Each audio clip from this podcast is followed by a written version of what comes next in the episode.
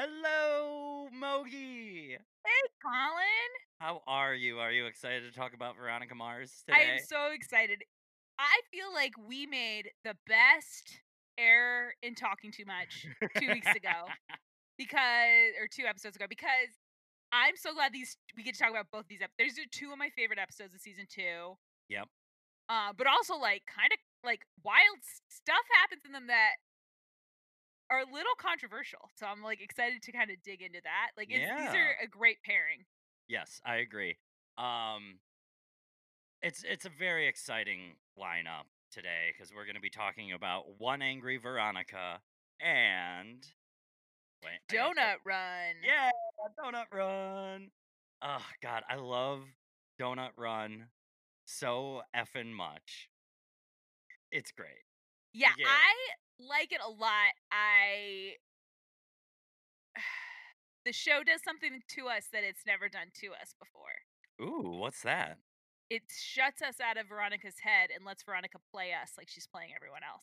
Yeah, that's true. I didn't even think about that. Cuz usually you know, we don't always know all of her plans, all of the details. Mhm. But she deli- like because we have no VO, we have no Veronica voiceover up until the reveal of the big twist, which I guess we got to talk about one angry Veronica, but um we don't have any Veronica voiceover up until the big twist in Donut Run, and Right. so she never straight up lies to us, but she essentially treats us like Keith. She yeah, she do, I mean, she kind of does. She doesn't lie to us. She just acts in a way that would make us think that what's going on in her head is something that isn't true. She misleads us. She- right. She tricks us, which the show usually plays with the audience at least fair. Now we don't always know. Like sometimes Veronica will be like, "But that's not the plan tonight," and we'll be like, "Well, what is the plan, Veronica? I don't know." Yeah, yeah, Um, yeah, yeah. But this, we are shut out of Veronica. Um, yeah, she misleads us, and we can never trust her the same way again. Then again, neither can Keith. Okay, but we'll get to it. Oh, yes, we'll such a good to it. episode before it. I love. This is one of my favorite. I love the movie and the play. Mm-hmm. Uh, Twelve Angry Men. I am a big fan of this trope. Um, and so in this episode, it is Christmas break, and Veronica is serving on a jury of an assault case Yes. Christmas break.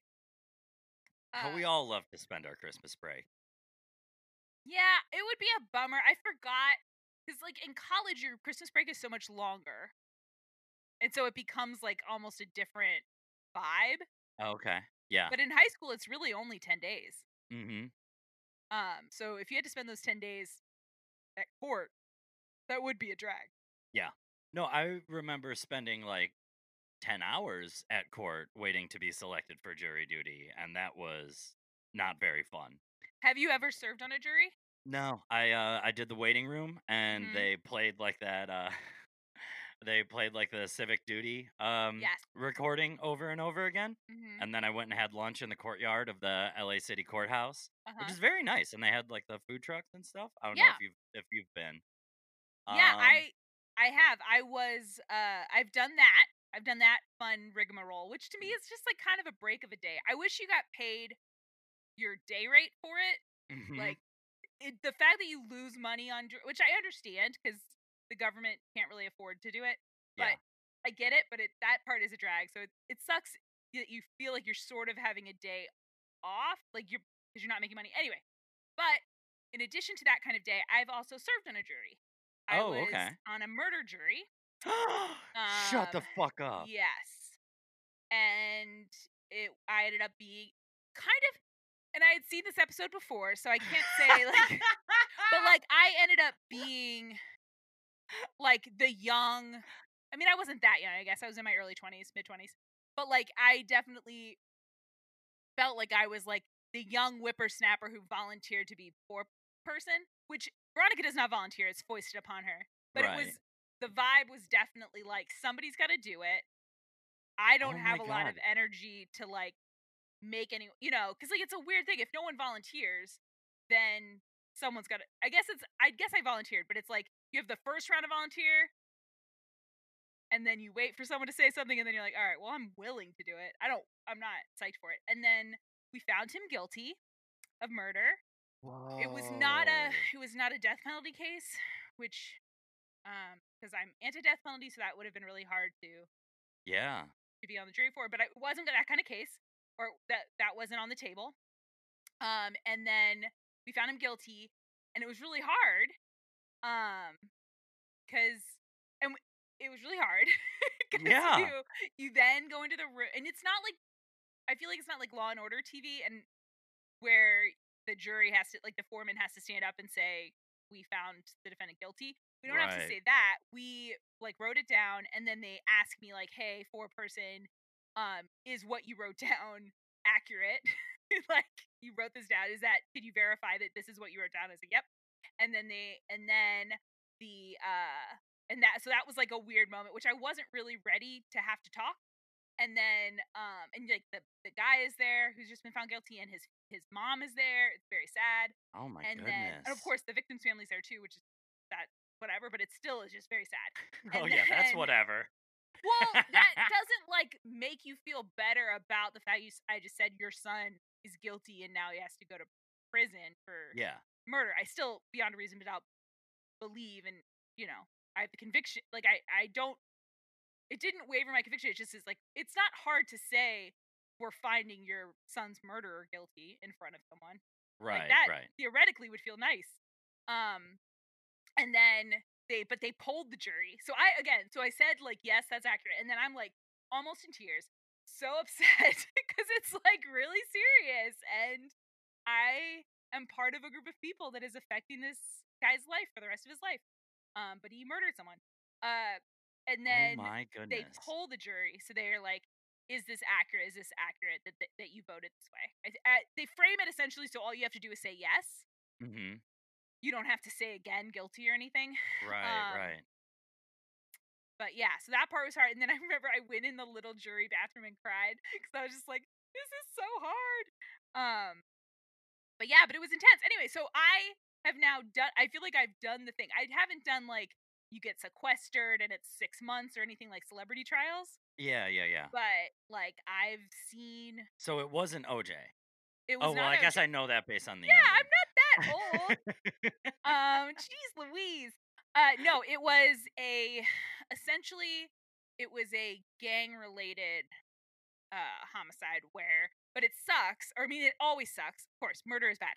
Um, Yeah. but it was a a kid or a young guy uh who was wearing a, a Dodgers hat um and went to get some I think some cigarettes from the st- at the at a liquor store and a, another guy the murderer um his friend he was a crip uh or sorry he was a blood uh, and his friend had been murdered by crips like the that they had the funeral that day. And oh so he went off to do a revenge killing but he just killed a guy in a lake in a dodgers hat who was not gang no one no one accused that kid of being gang affiliated after the murder you know? Oh my god. so he just shot someone he thought was a crip but wasn't. Um and like the poor guy his his girlfriend was in the car his like girl that he was dating was in the car and so she saw him so like he came it was it was just like and so her testimony it's just like horrific like it's horrific because i feel like with gangs i don't know this is not what people would turn into this for sorry this is um, but this is insane. but like with gangs it's like it's in some levels it's like a war right but like this was 100% a kid a guy i mean he was 18 but uh, a person who was completely not part of that war right. who was targeted anyway so it was re- so it was like it was really bad and and i mean i think that if the victim was a crip all of i mean all of the facts would still be the facts of the case Mhm. but it was even more just like senseless. Like it would always would have been senseless, but it was like it feels so sen- senseless, meaningless. It feels so fucked up that, that that because he was wearing he was wearing his like new Dodgers cap with like the tags on it and stuff. Because he was he was like excited about his new hat. And Yeah. He just wore his hat to go buy some. I think I think it was cigarette, but whatever, to buy something at the at the liquor store, and that was enough, you know, that put him in the crosshairs. Like it's it's just it's heartbreaking. Um so anyway, so that was so I did that for and it was like a it lasted the trial, it wasn't every day.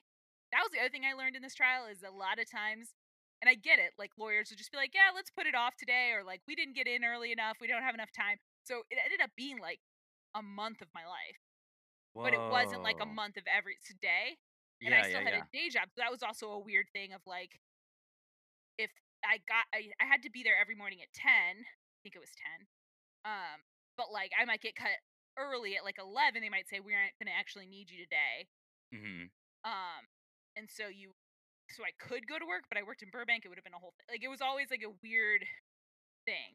Yeah, I mean, that's a Um major, uh, disruption to be like, I'm on call for basically my you know, your civic duty, yes. And there's no way of telling if it'll like, if I'll be in at noon or if I hmm won't be coming in at all. Like, Exactly. And if I don't come in at all, I like I chances are if the because if the trial's going, it's not like I can check emails.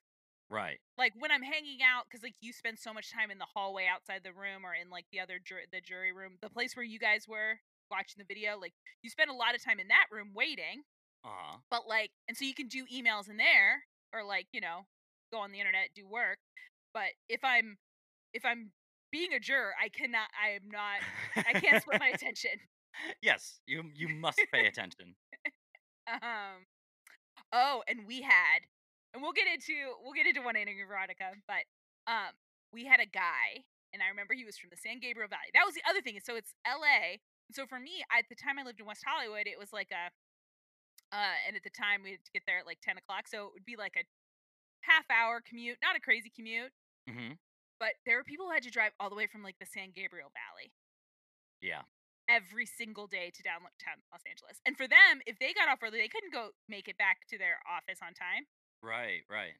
Um, anyway, so this one guy, I remember he kind of had a mullet, but I didn't really, t- I didn't really make friends with the jurors. Okay. Um, I read a book. I had books with, like, I was just like, I wasn't. Well, and that's the that's the that's the professional way of going about Yeah, it as a young right. four person. Yes. Um, and so, but this one guy, and he didn't say it to me. He said to this other girl, he said, uh, "This should be a short, uh, a short deliberation," Oh no. and he got kicked off the jury. Really? Uh huh. And they had to go through all of us and say, like, did this guy ever? Did any? The first thing they said, like, did anyone talk to you? We had to one on one talk to the judge. Mhm. Um, and the judge had this very like Garry Shandling vibe. he just did. He like had this like so he had like patter. He wasn't as aggressive. Like he wasn't as funny as Garry Shandling. He just had this like Garry Shandling vibe, and he would like it felt like it's Larry Sanders. So maybe it's more of a Larry Sanders vibe. It was like, all right. But anyway, so we had to do one on ones with the judges where they asked, like, first they would be like, did anyone say anything that you found suspicious? Did anyone say anything along these lines? And then they were like, did this guy say anything? I'm like, Right. They were they were like building up to it. Yeah, they kept it because they wanted to see if you, would- you know, what you would say. Um, Uh-huh. But I didn't hear him say that. I just found out.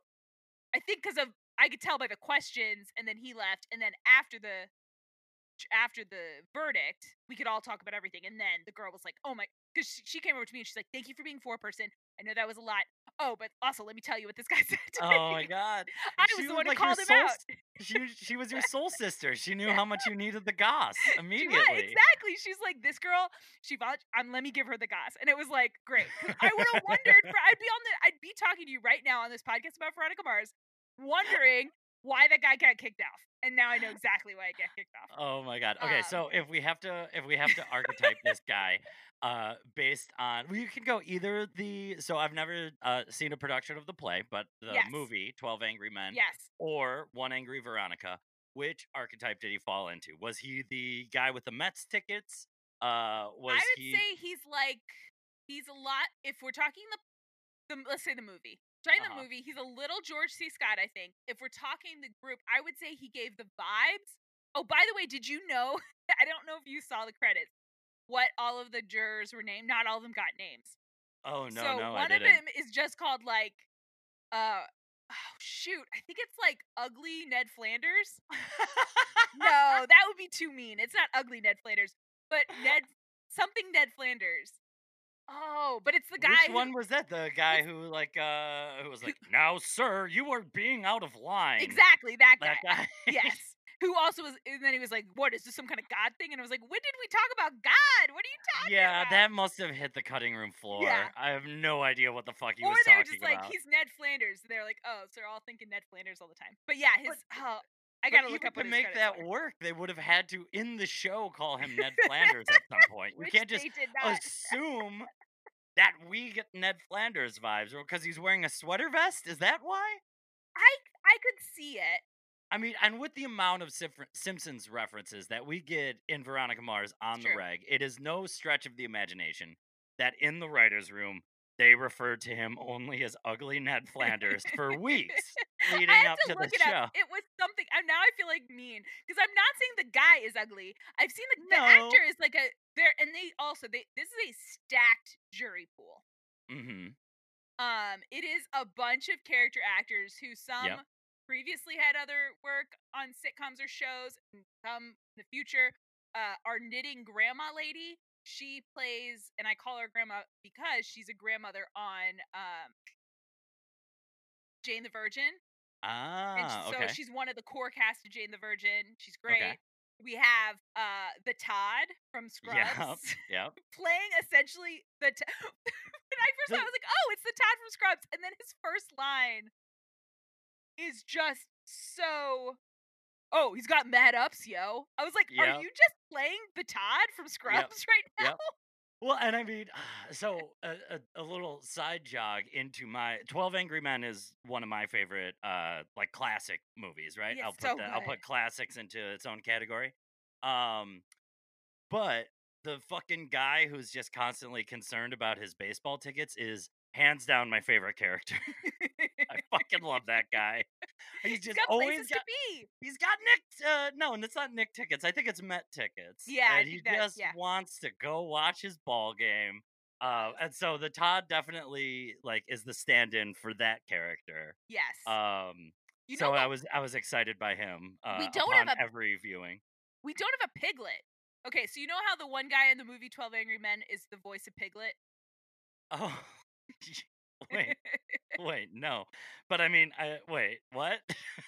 Okay, there's one guy in 12 Angry Men who's very timid at the beginning. He eventually yells at George C. Scott and gets Yep. very, but like he's very timid. and He's got a very soft voice. He is the voice of Piglet okay, from Winnie the Pooh.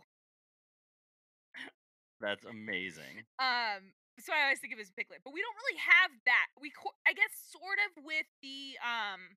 That that would be sexy Ned Flanders. I'm taking it back for him. All right, Sexy. Ned Flanders, and by the way, his his actual credit. This Uh-huh. is why I'm a bad person. His actual credit is Ned Flanders type.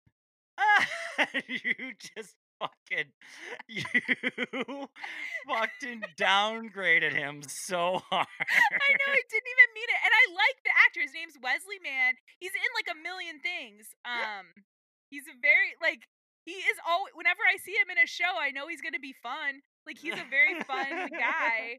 Uh, like you know, it's the kind of career that you would dream of as a character actor. Like he sure, just does. sure.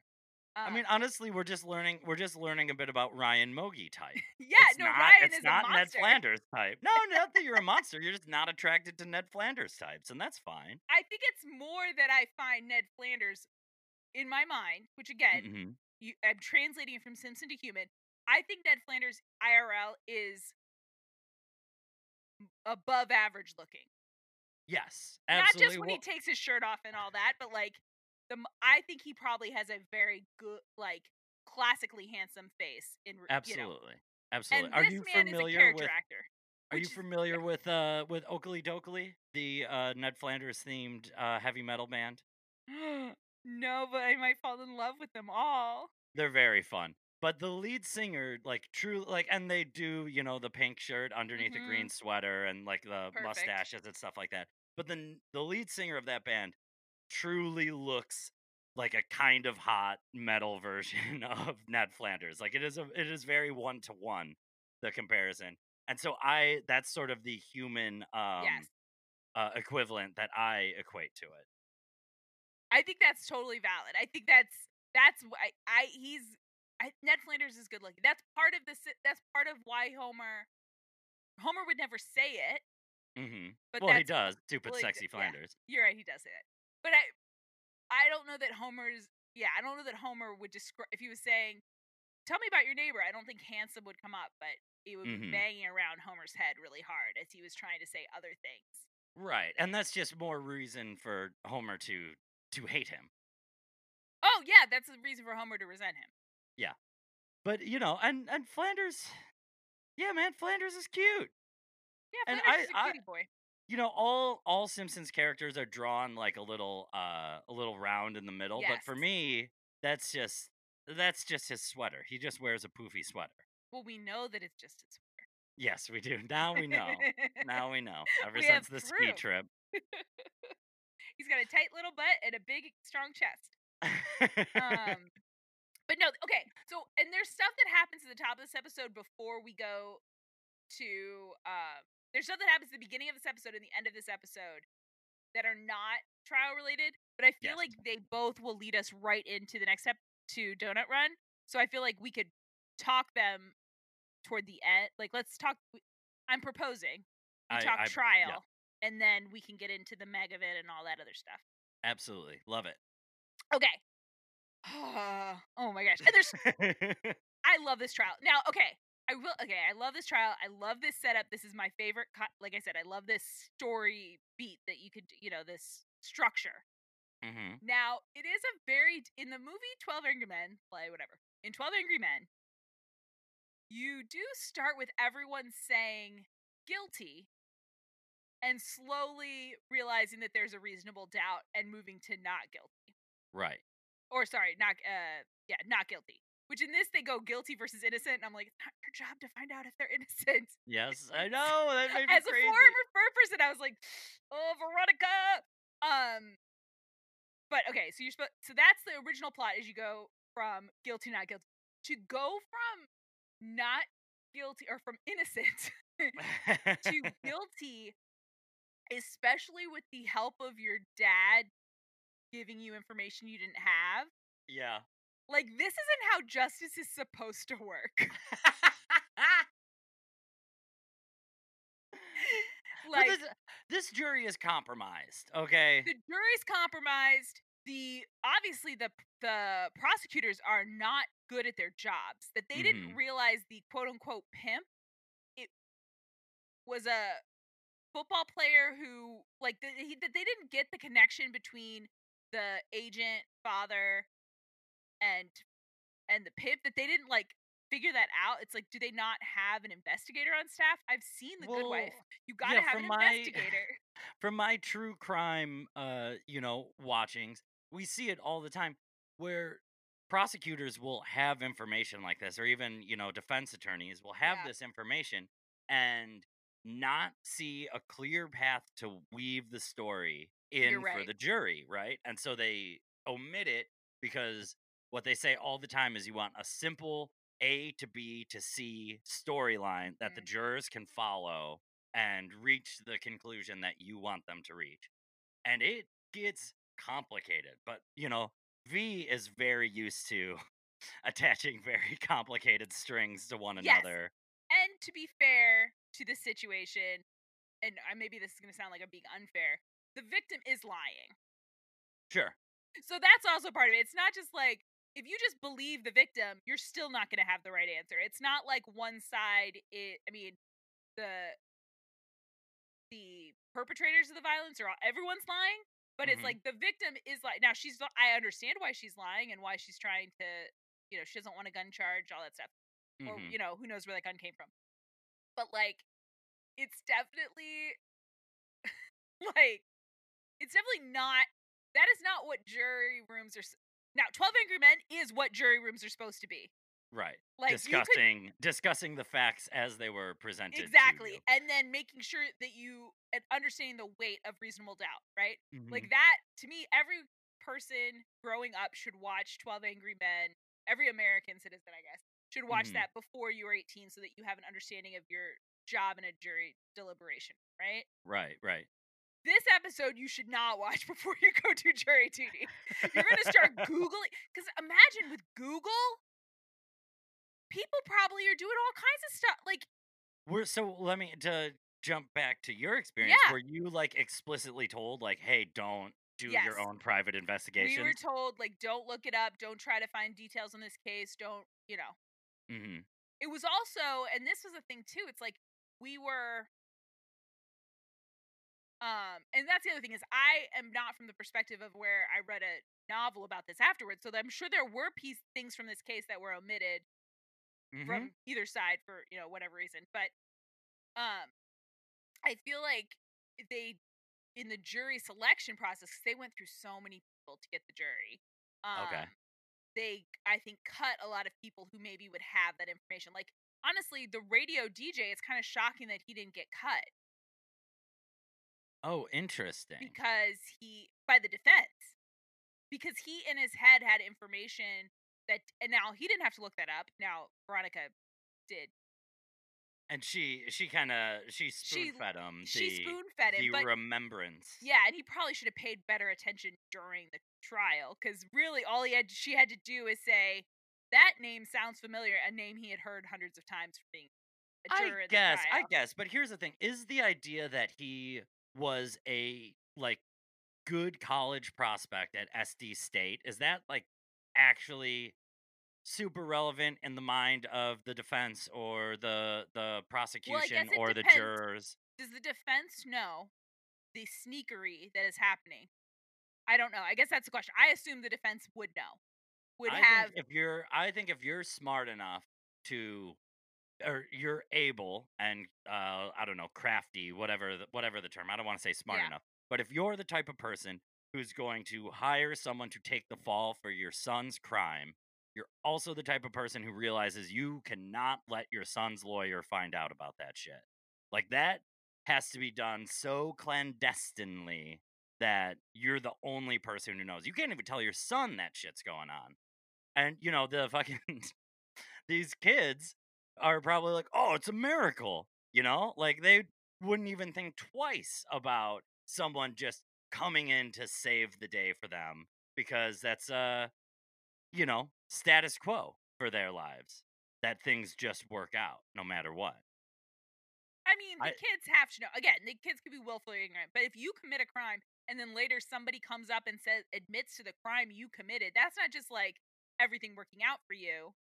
You nobody just admits to crimes they didn't commit. Uh people do all the time. Thank you very much. I watch the confession tapes. Okay, fine.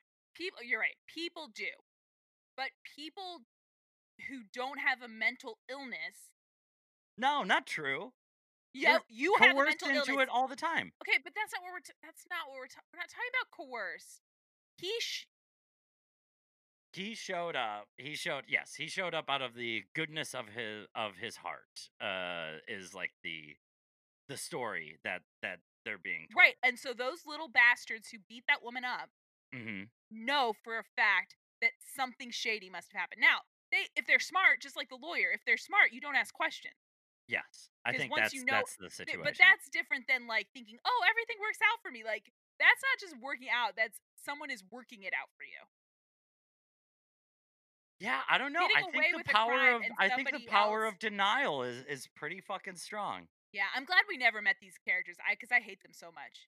i actually am glad just as part of the format and obviously it has 12 angry men to go as its Yeah. basis for format but i'm so glad that we're out of the courtroom and we're just in the uh, deliberation the whole time it's so fun Yes, and for i- people who are unfamiliar with the play Oh, or yes. the movie like must what a treat Yeah, no, it's a great it's a great plot device. It also is a fun way for us to get Veronica out of the high school setting mm-hmm.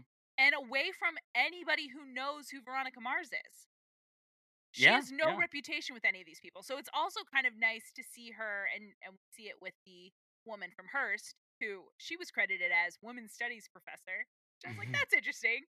Um, I don't know if that says anything about her, but I'm like, I don't know that anything she did or didn't do in that jury room would have made me think that she was a women's studies professor or not. Um, it's just interesting. That's her title, sort of like the Ned Flanders guy. yeah Um, but she totally identifies Veronica's skills and intelligence and all that stuff. And again, she doesn't have the background of Keith, famous Keith Mars, or you know who Veronica is at school, or any of that background. So it's it's cool to see Veronica succeed. You know, kind of in her without any of that other stuff around her. It almost like harkens back to season one, Veronica, because by the end of season one, and Mhm. you know, especially the beginning of season two, like now she is famous. The PCHers know her to be a true flip flopper, so they hate her for her involvement in all investigation. All the 09ers have been like personally busted for their B story crimes over Yeah. and over again, so they are like suspicious and weary of her. She's got her whole thing with Weevil and Logan, and you know she's uh Duncan's kind of over the trust issues, but she's investigated him. That was a problem. So like every character we interact with on the regular is doing their best to keep Veronica at arm's length, right? Right. Even though you can't because she'll juke your ass every time. True. Um, but yeah, in a lot of ways, like these people uh, in the jury are getting their first taste of Veronica Mars, and it is fun to see that again. It is. And especially the, you know, what I feel like we definitely saw in the first season and we haven't got a chance to see as much this season is the underestimating her. I mean, yes. the gas bag, which I don't know that he gets a name, but I hate him. I hate I hate him enough that it's okay we didn't see the guys who beat up the girl because I would have just had so much hate. Too many people on screen, I would have explode. Yeah, sure. I hate that guy so much. Uh, but Yeah. he is so condescending, and his making Veronica four person was essentially to shirk any administrative duty. I feel like he was making her secretary, and Yeah, to get because his quick. assumption is that it must be him, being the most qualified and capable. Well, uh, at the human beginning, I was like, "Are you table." a bailiff?" Like the way he's talking and the whole thing, I was like, "Are." I was like, "Are you sure you're a juror? Because you're acting like." I was like, "Did they let the bailiff come in? Like, what is happening?" Um, because he does. He assumes a, an authority that he really no one gave him. Um, Right. That's such a good point that he just is like, "Well, of course, you guys think I'm gonna be four person, but I, I'm willing to bestow this job onto the young blonde chick in the room." Mm-hmm. Give her a shot. Why not? well, he soon finds. yep. Um. Oh God, I hate that guy so much. Uh, and he is ready, and that's the other thing is he's ready to vote immediately, which you're not supposed to do. Mm. At Oh least no. in LA County. oh Um, yes, but you're to- Veronica being the four person, uh, she, she, holds yes. them to the rules. Yeah, Mhm. you're supposed to talk it out. You're not supposed to vote right away. Um, and then you can take a poll after you've discussed. And again, the poll should not be guilty versus innocent, unless you want to add a third thing, which is guilty but I can't prove, but not proved. Um, you're gonna have to vote. Whatever. That's not how it works. It's so funny because on TV for many, many years, it's been established guilty and non guilty. It's not like people wouldn't be confused by a non not guilty verdict. I wonder why No. they went with innocent Innocent. I don't throughout know. the show. unless they were trying to say this is where we're because i do think veronica as she engages more deeply and i think she's inspired by knitting grandma who i love knitting Mhm. grandma Mhm. knitting woman probably but i'm making her grandma she plays a grandma jane the virgin I believe it's ugly knitting grandma. no it's super likable let's knit together grandma um no her title is knitting grandmother all right that makes me feel bad oh my god the guy we hate his Yeah. title his credit is captain of industry Ooh. I mean, can you explain to the shareholders why the CEO wasn't present at the meeting? for the meeting so he could outsource, which is like, why would anyone in this room care if you get to outsource to Bangalore or whatever you said? Oh, he has no idea what the people in that room think of his. That's true. He thinks people care, but it's like, it's not like he was saying, I have a meeting with the union and we have to talk, or like, who cares? I don't care if you're going to take, and it's, I don't, I was going to say take jobs, and I don't even really mean that, but sort like, I'm not invested in the profits that you make. Why would I be invested in your profit? Uh, yeah, it just goes to his assumption that his shit is the best shit in the room. Yeah, which no one cares about you, dude. You suck. Um, I mean, I care about you like I want you to die, but anyway. But so I think maybe it's written that way so that Veronica evolves past this innocent guilt. I don't know. It's weird. It's weird to say innocent and guilt because that's not Well, what.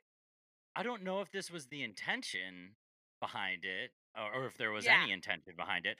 But I mean, that is how Veronica sees the world, right? That's true. It's all very black and white, and either Mhm. you did it or you you did it or you did not do it. And she's the judge because Yep. she will choose when and what to let go. And I, I'm jumping over to this, but we can jump back. hmm Her graciousness with Meg is a little disgusting. Considering how shitty she has been, she has not tried to. She knows that someone drove the the bus got exploded. She knows that, and she's known that for months. She's done nothing to figure it out. She's a detective by trade. She's Yep. done nothing to figure that out. But She's found forgive- the rat in the Oh, freezer. She, She yeah, had her aha moment. She heard the bus explode. Was that like episode three? Something like that. I yeah, mean, the voicemail. did, yeah, and we also took a break, so it also feels like a really long time to me. I know it's only Christmas break, but she's so gracious with Meg. Oh, it's okay that you were a bit of a bitch to me. I'm so willing to help you now. Okay, Veronica, do not. Come on. Oh, I'm willing to say it's all uh, water under the bridge, pregnant Meg. Mhm. Yeah. I don't know, Veronica. You still feel like the villain. And, and of course, I'm biased because I've been leading on, and it is informed by what some uh, some pain that we're gonna get through in uh Yes. in a donut run. Yes. But I have not been shy from I think season one Mhm. about how Meg is right and Veronica is wrong in all instances, and I will never waver on that. I, I'll, you know, I'll cool my I will cool my jets in the donut world over the course of this show. I've proven that. I didn't think it was going to happen, but but. Meg is infallible and I cannot let go of that belief. Meg is a good person and she does her best. I think, and I, not to rehash some season one problems, her expectation that Veronica would be okay Yeah. with her and Duncan is an extension of either. Now, it's not fair to her on one level, right? Because we know Veronica's actual inner thoughts, except for this first half of the next episode. We know what Veronica actually thinks, what she really is telling herself in her head, what she feels. Meg doesn't. Meg knows what Veronica says. So Veronica says, Duncan's your secret admirer. Go be with him. But we Yeah. know that that makes Veronica uncomfortable. And then I think Veronica shows that she's uncomfortable. And Meg is like, yeah, but are you really uncomfortable? Are you really uncomfortable? Or can we force you to be comfortable with this by exposure there? Yeah, but I feel like she's getting that from I mean, a- A, it is a Meg personality trait Yes. that like we must be kind and outgoing and reach yeah, out and to those we and love Meg is friends and to everybody. Meg Yes. is still friends with 09er people. She's shitty Dick isn't- O-Niners. Dick is like, Meg's gonna party with us. Which again, I know I'm jumping around, but Dick's like, Meg's gonna come party. I'm like, when has Meg or Meg ever been like, let's party? That's not Meg. But yeah, I'm sure she was very nice to you, Dick, when you invited her. Like, Yeah. she is friends with 09ers. She's friends with everyone. Like, Mhm. I get Meg is a peach. Meg is a peach. Yeah. And I love Meg to death. And you know, Yeah. all the way to her death. I love her. Um so yeah, I guess I'm wavering of like I don't blame Meg for anything she's done. And even but her think- Veronica I would- sass has been was really just giving Veronica what Veronica gives everyone else all the time.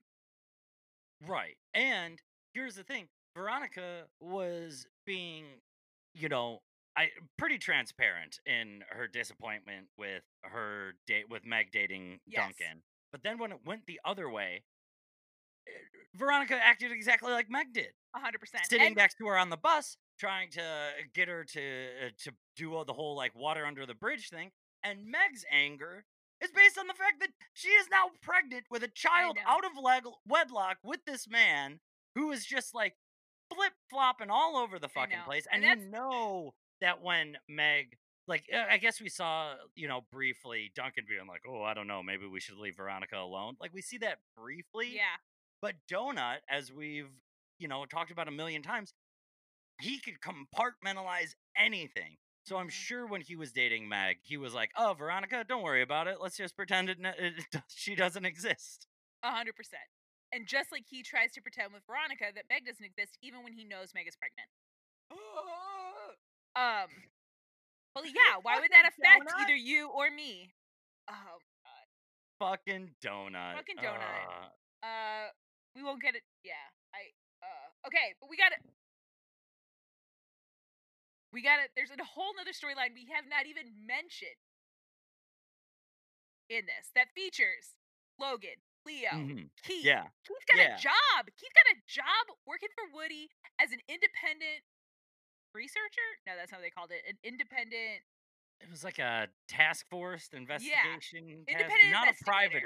Yes, No, not a but private yes, an independent inquiry into um the Lily Kane, Aaron Echolls tapes, sex tapes Yes. that And I have been love- stolen. I love Woody's explanation as to why this case is so important, and that is that Neptune Neptune will be designated Bozo Town if uh people find out. Yeah, they'll be like, "What idiots? What bumpkins?" Oh, what a Bozo Town! I know, but that's the thing. Woody, and we know this. Woody is only thinking about incorporation right now. So Mhm. he just wants people to think, oh, if you get the good parts of Neptune together, it's a fun place to spend a lot of money on real estate. He doesn't Yep. care about he doesn't care about justice for Lily. That's Oh, like not even okay. Also, and this does not get brought up, and I can't remember if it gets brought up in the future when these tapes are discussed. These tapes are child pornography. Yes, they are. They are illegal to own, hmm view, Yep. obtain, Yep. you cannot sell child pornography to tabloids and expect. Yes, does child pornography make it on the internet? Of course it does. I'm not trying to say it never would have. There's no way that that could happen. But this idea that any tabloid is going to buy child porn, just having that transferred to them is a crime. Yeah. Having that on a hard drive is a crime. It's not a crime for the police to have it, obviously. But you know what I'm saying? Like, it's a, it's a, it's a fucking It's, crime. it's a very serious crime That- for that does not- someone to take it from the police, though. Yes, we'll get into Marble Mouth in a second. But like, it's just wild, and I get it that the show that's not the story that the show wants to tell. The story is more about like you know Logan's self torture and Leo and the the sister and- sensationalism of the celebrity of the crime and all that. But again, it's him having sex with a 17 year old girl. Because I was like, maybe I misremember how old Lily was, and so I went back. No, she's a junior in high school. hmm She was not 18. Yep. On her 18th birthday, I think they dedicated a fountain to her. that was post death and certainly post sex with Aaron. Yeah. I can't believe the show. And again, I think if the show was made now, there's no, Mhm. someone in the writer, someone would have been like, "We guys, we got to address that this is child Yes. porn."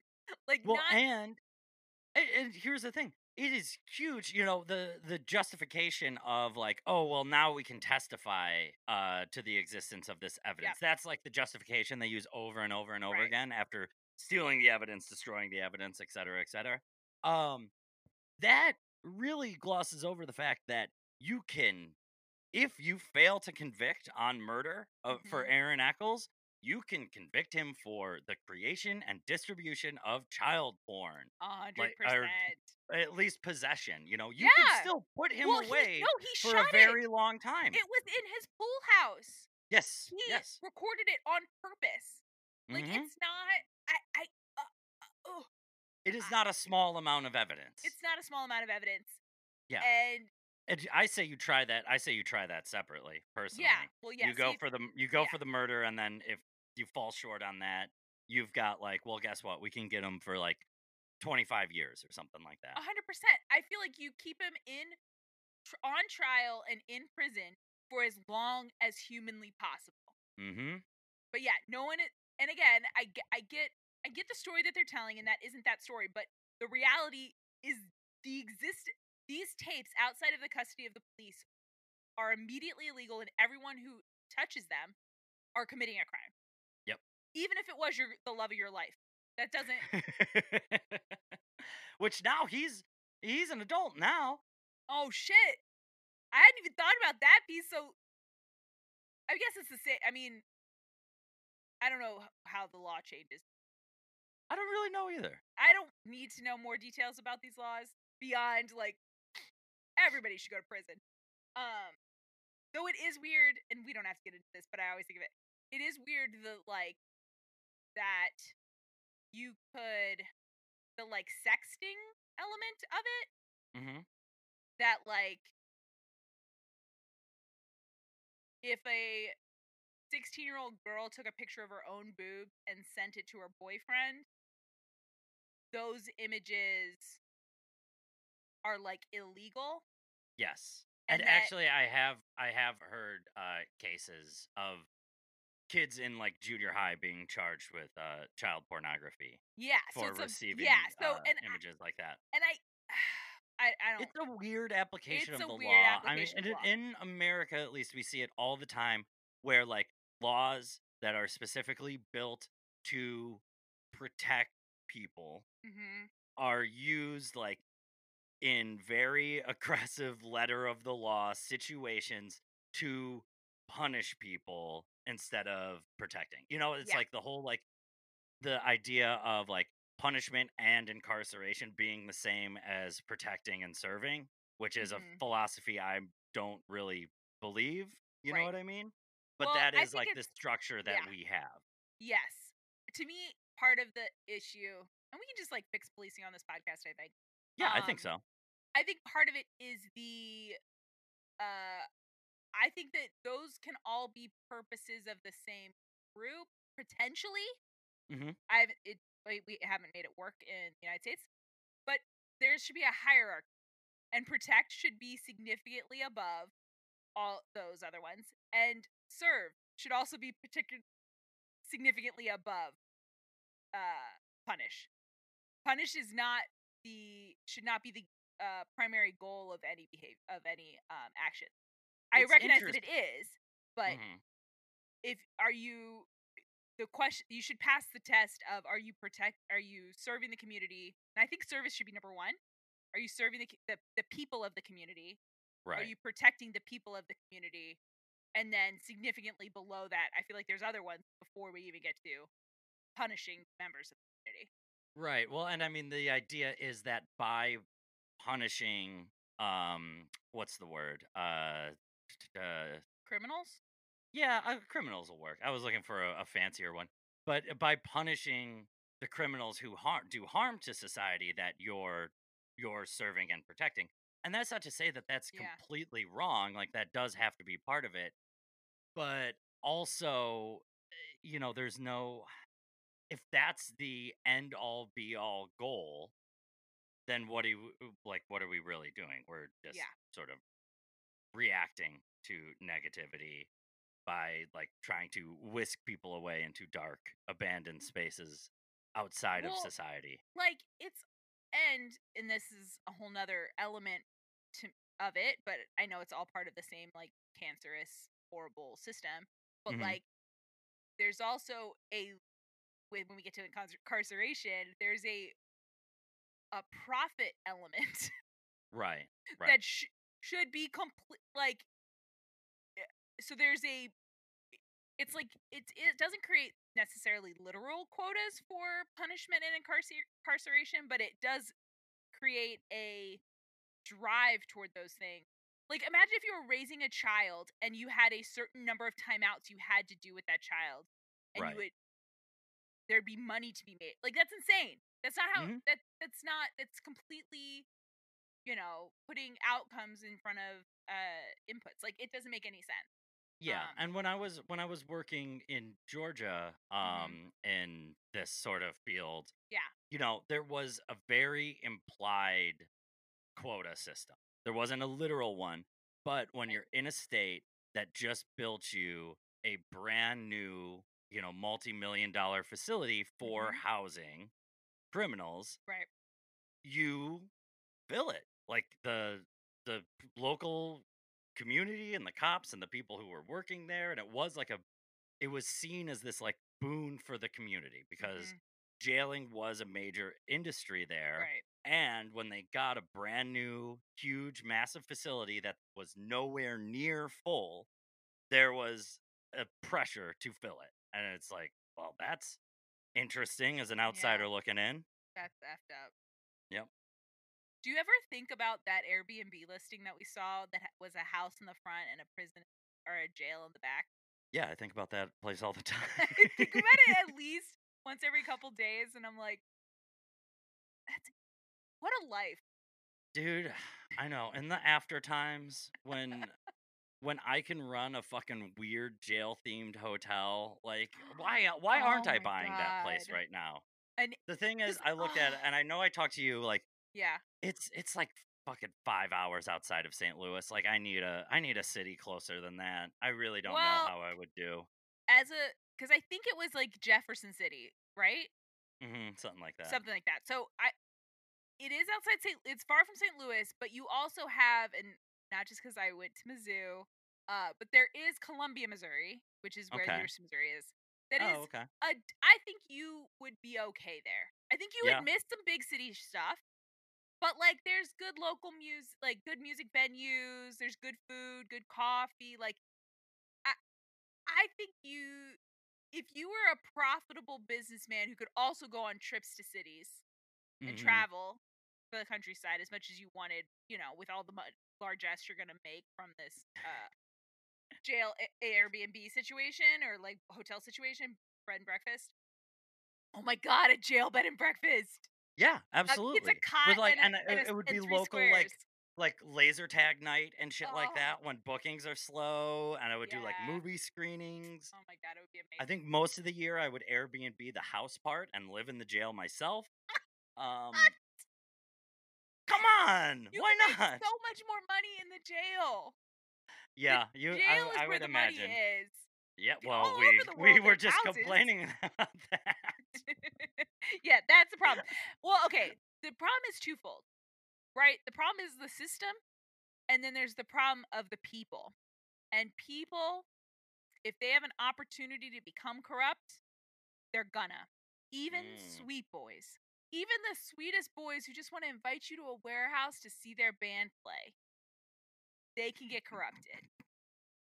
And as much as it's a he's a creep because he is like hitting on a 16 year old and he's yes, adult. uh potential child pornographer Yes, himself. We saw the warning signs. We saw the warning signs. but the show does not mouth. want the show does not want to engage with that, and I get it because that's a whole other piece of things the show does not want. Which I okay, fine, show. I really want to talk about his season four trajectory too, Uh, because we- what oh, the fuck? I know. We need we need stricter background tra- checks Do in this not- nation. Is that the? But is it season four that we first know his fader? I think we see him in in the movie. Oh No? yes, he's he's doing something in the movie. He's like a yeah. yeah. Oh, and he's also he's not an inmate. no, and he's not in the, which we'll also talk about. And I'm sure we'll do a we'll have to do a special up about the little featurette that was made post season three. I love the. I guess now we can call that the season four false start. Yeah, season four false start pre movie. Um, but we'll get to it. We'll talk about Yeah. it. But yes, Leo's trajectory is wild considering he steals child porn from Neptune. Uh, And I mean, to jump ahead just to the end, end of this episode, I mean, Keith allows it. It is 100% I mean, he because loses his Keith. job. Oh, that is not enough of a punishment. Keith is like, Yeah. hey, confess. Don't get a lawyer. Don't call your fucking sheriff's union rep. Which you know, they would have got him off scot free. But instead, he's he's a nice, honest, fucking mumbly mouth Right. Well, boy. and most key to what we see of his future, it doesn't go on his rec. He, it goes on a record as a resignation. yes, Uh, he does not. Nothing goes on his record that of the crime he committed. Because Uh. basically Keith sets it up for him to be guilty of negligence, which is a far lesser crime than stealing and distributing child pornography. And to be honest, he was guilty of that last time we saw him. Remember, he let Veronica break in. Like he has been negligent. So like both but there was pizza to distract there was them. pizza. Okay, I will also say, and I think that Max Greenfield between the two seasons like forgot how to play Leo. Cause he and it's he is not as marble mouthed in this episode. no, he's not. He doesn't mumble nearly enough. It's like I know it's you, and I recognize your wavy, beautiful hair, but like Mhm. you are not. I think he goes back to mumbling more. Well, I'm gonna keep listening for it. But season one, he is Marble Mouth Boy. Come on, Veronica. Like, I, I'd love to see your ceiling while I'm having sex with you, you child. Uh, But like, I mean, the only risk of how I ask people to go out on dates with me is they're too young to get into the rock club. Fucking marble mouth. Fuck you, Leo. it's so funny because he goes on to play a character who is both wildly different than Leo, but is not a marble mouth even a little bit in New Mhm. Girl. He is, there's no mar- marbles are nowhere to be seen in Schmidt. I I feel like here's a theory I've just developed. okay, Maybe to get that job, he goes into the audition and makes just a bold choice. He's like, I'm gonna fucking mush mouth my way through this audition. And because it worked, because it proved like, oh wow, he seems like a really fucking bumbly dumb uh puppy Mhm. dog. They cast him. And because it worked for that reason, he's like, okay, well, I guess this is who I am. Then they get rid of the character for a little while and they bring him back, and he's either forgotten how to do it or just doesn't feel like doing it anymore. Uh, he's, you know, auditioned for a lot of other things, and the mumble mouth has failed him. yes, Uh, so he just abandons it, and no one, you know, no one, no one remembers. I don't I know who yeah, directed this episode, but it's very likely because you know most TV shows like has a different director every episode. hmm Very dire- uh, very likely that just nobody even thought twice about his mumbliness. and it's still him. I think really it's that the mumble season one Leo is ru- runs so in contrast to modern Max Greenfield and Schmidt, the character, Sure. is very different than season one Leo. hmm Um, like if you told me they were identical cousins, I'd be like, okay, I believe it. Um, really, I would I would have a hard time with that finding out those characters were related. no, I'm sorry, I'm sorry, I'm sorry. If you told me that there are two different actors that were identical cous- cousins, one of Oh, oh, whom played oh. Mumblemouth uh season one Leo, and the other went on to be on a Fox sitcom called New Girl. Gotcha. I'd be like, okay. oh, okay. I mean, people have twins in Hollywood yeah. or identical. No, I was just cousins. I was just talking about this the other day. Um with the uh the London twins and then that other set of twins that uh what one of them was in Veronica Mars. Uh what's his name? So, Jeremy and Jason London. Jeremy and Jason London and then the other set of twins, uh the guy who plays uh, uh the bad boyfriend. Oh god, I'm drawing such a blank. Oh, the ones I always forget are twins until I'm reminded they're two different guys. The yes. guy who played Troy, Troy, yes, who yes, is the guy who not the guy who played Iceman, or he did, or he's he either is Iceman or he is uh, the twin. or he is not. Yeah. or he was in the following with Kevin Bacon. Who knows? Who knows? The problem with these twins, Those twins. same I- with the London- Yes. there's only enough work in this town like, for one one, of them. yeah. Yes.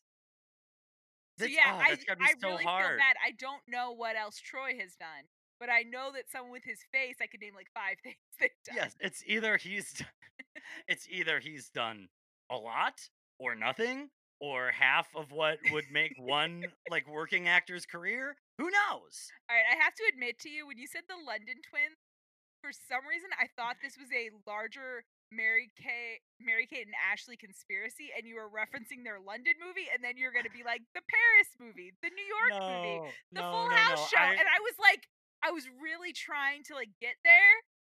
No, and I I referred like- to them as the How the West Was uh, was fun twins. Oh yes, the How the West Was Fun twins. Yeah. Um, I love them as the It Takes Two twins, where I think they are not twins. One of those, it's like parent trap. There's one where they just happen to be identical. Wait, what do you mean?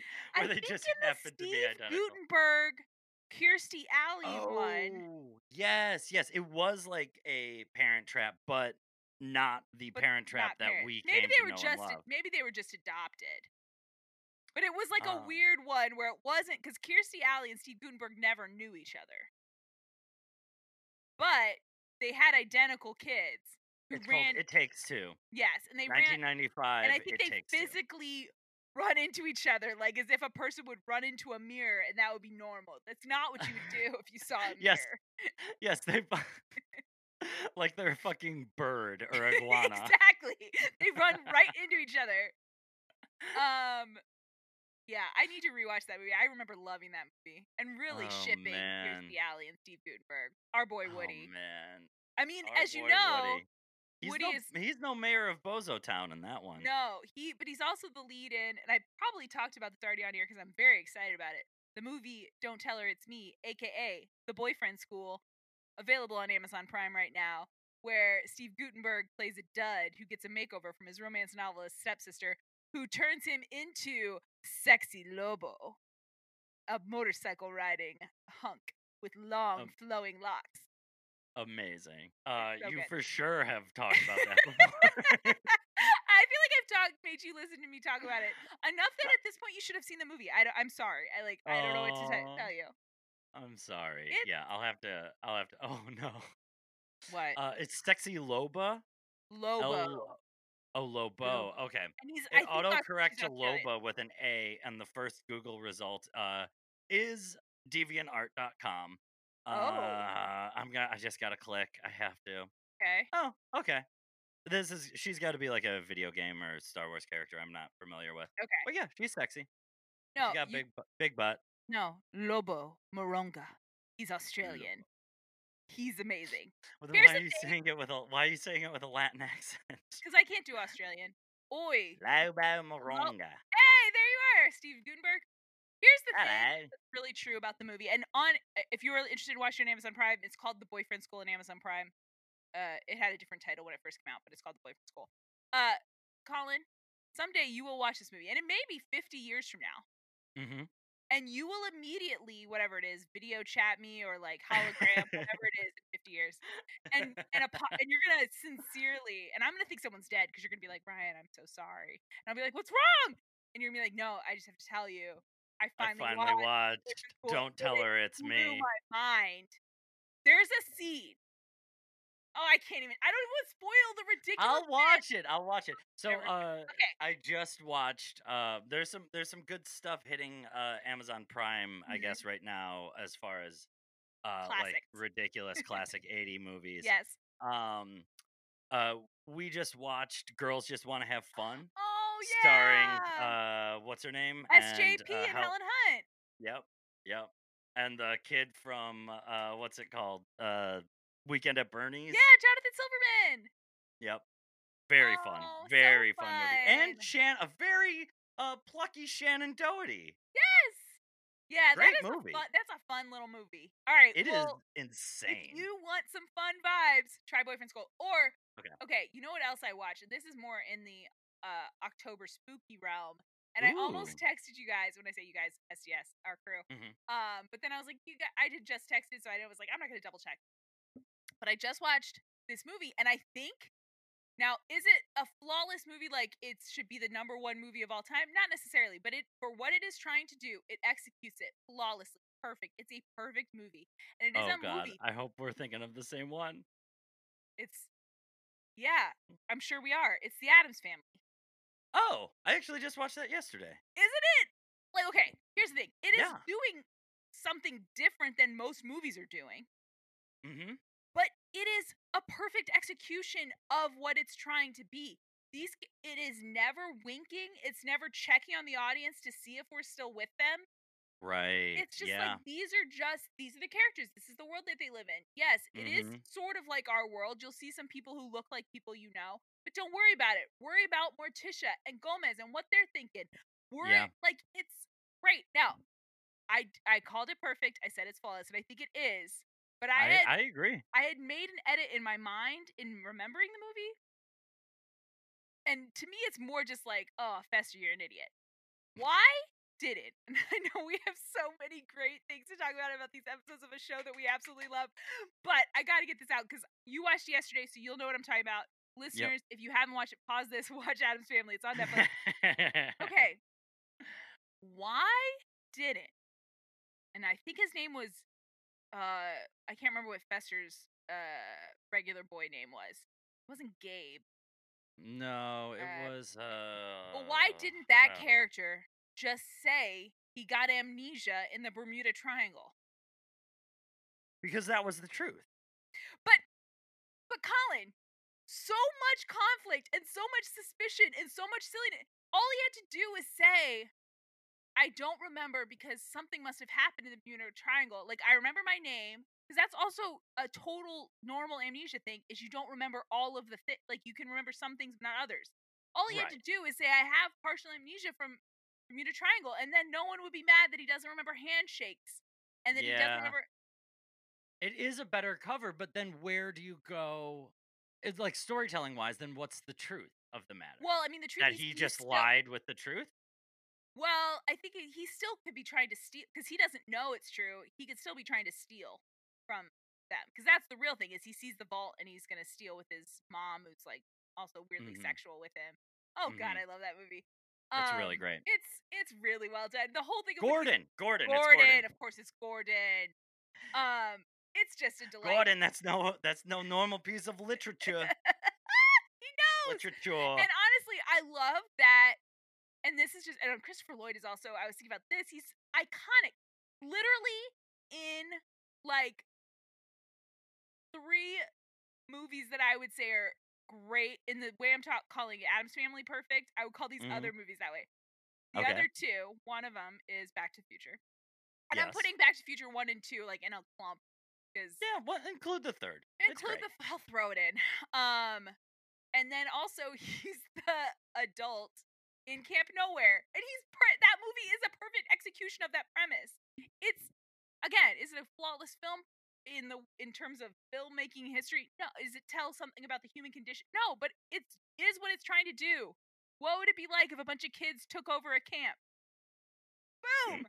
It's a movie. Yep. Yep. Um, and he's very good at it. Uh, yeah.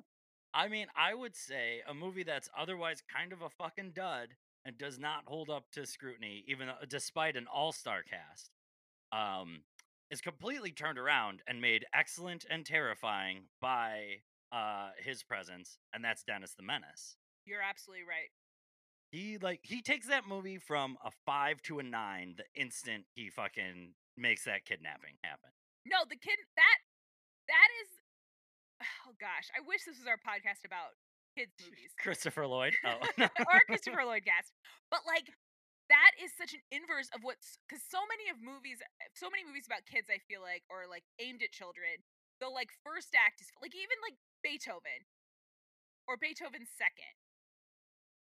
The like premise is the engine of the movie. okay. Whereas nothing the part of those movies I feel like the third act they have to like create some kind of oh no, Beethoven's been dog napped or whatever. The Right, right, dog right. catcher got him. Mhm. Whatever. Really what you want to see is Beethoven running around covered in water through the kitchen splashing everybody. That's what you want. Sure, You want him yes. to stand there and everybody like, oh good, he's done. And then he shakes and he splashes water. That's ah Beethoven. You But that's to like exactly the format that Dennis the Menace follows, except except no one cares because it's just an annoying little kid and a neighbor who's a grump. Um, until we get to the third act, which is like all of a sudden, yeah, I can totally picture him eating those beans. yeah, Oh, what a delight! yep, so scary. You know who I wish he could. Now this sounds more like something we were talking about on SDS, but I wish that we could have that robber or that Mhm. kidnapper face to face with Kevin McCallister.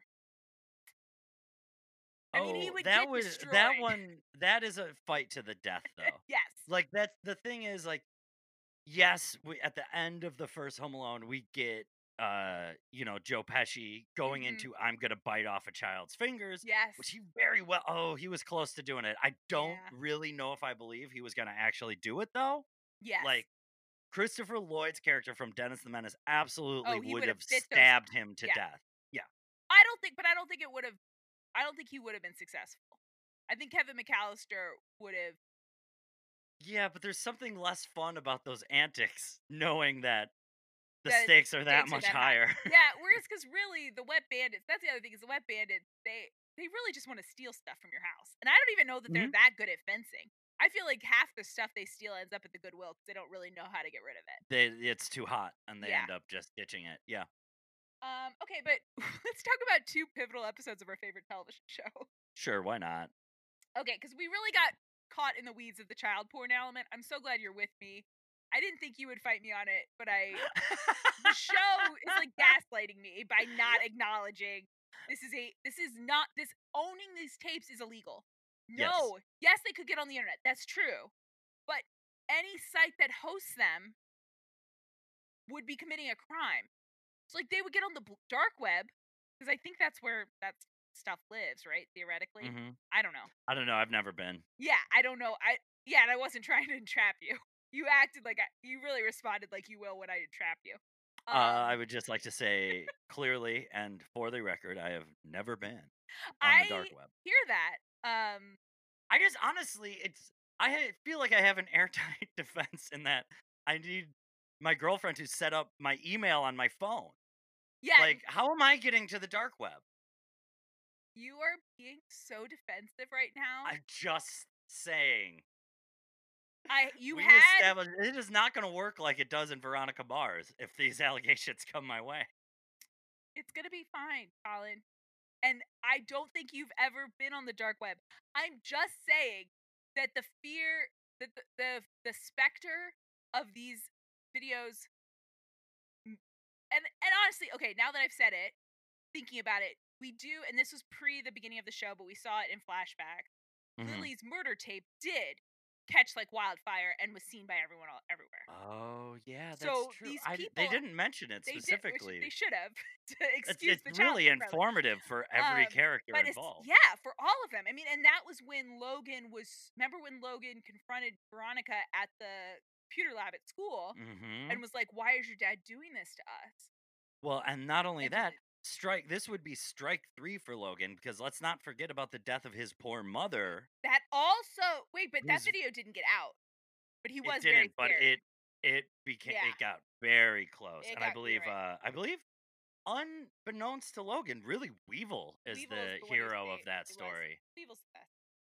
Yeah. um and now they're a team at least I love when Weevil. I mean, I think we talked about it last episode, but yeah when Weevil teams up with anyone, I'm so into it. He's such a good second fiddle. he he's is. Just, he's just not great at leading. and unfortunately that is his role. Um oh yeah. Oh my gosh when he confronts sean in the next episode we'll get there. Ah! Oh, call back to the best christmas episode of veronica mars. Sorry i'm one angry veronica. I do like one angry veronica but a Echolls family christmases Yeah.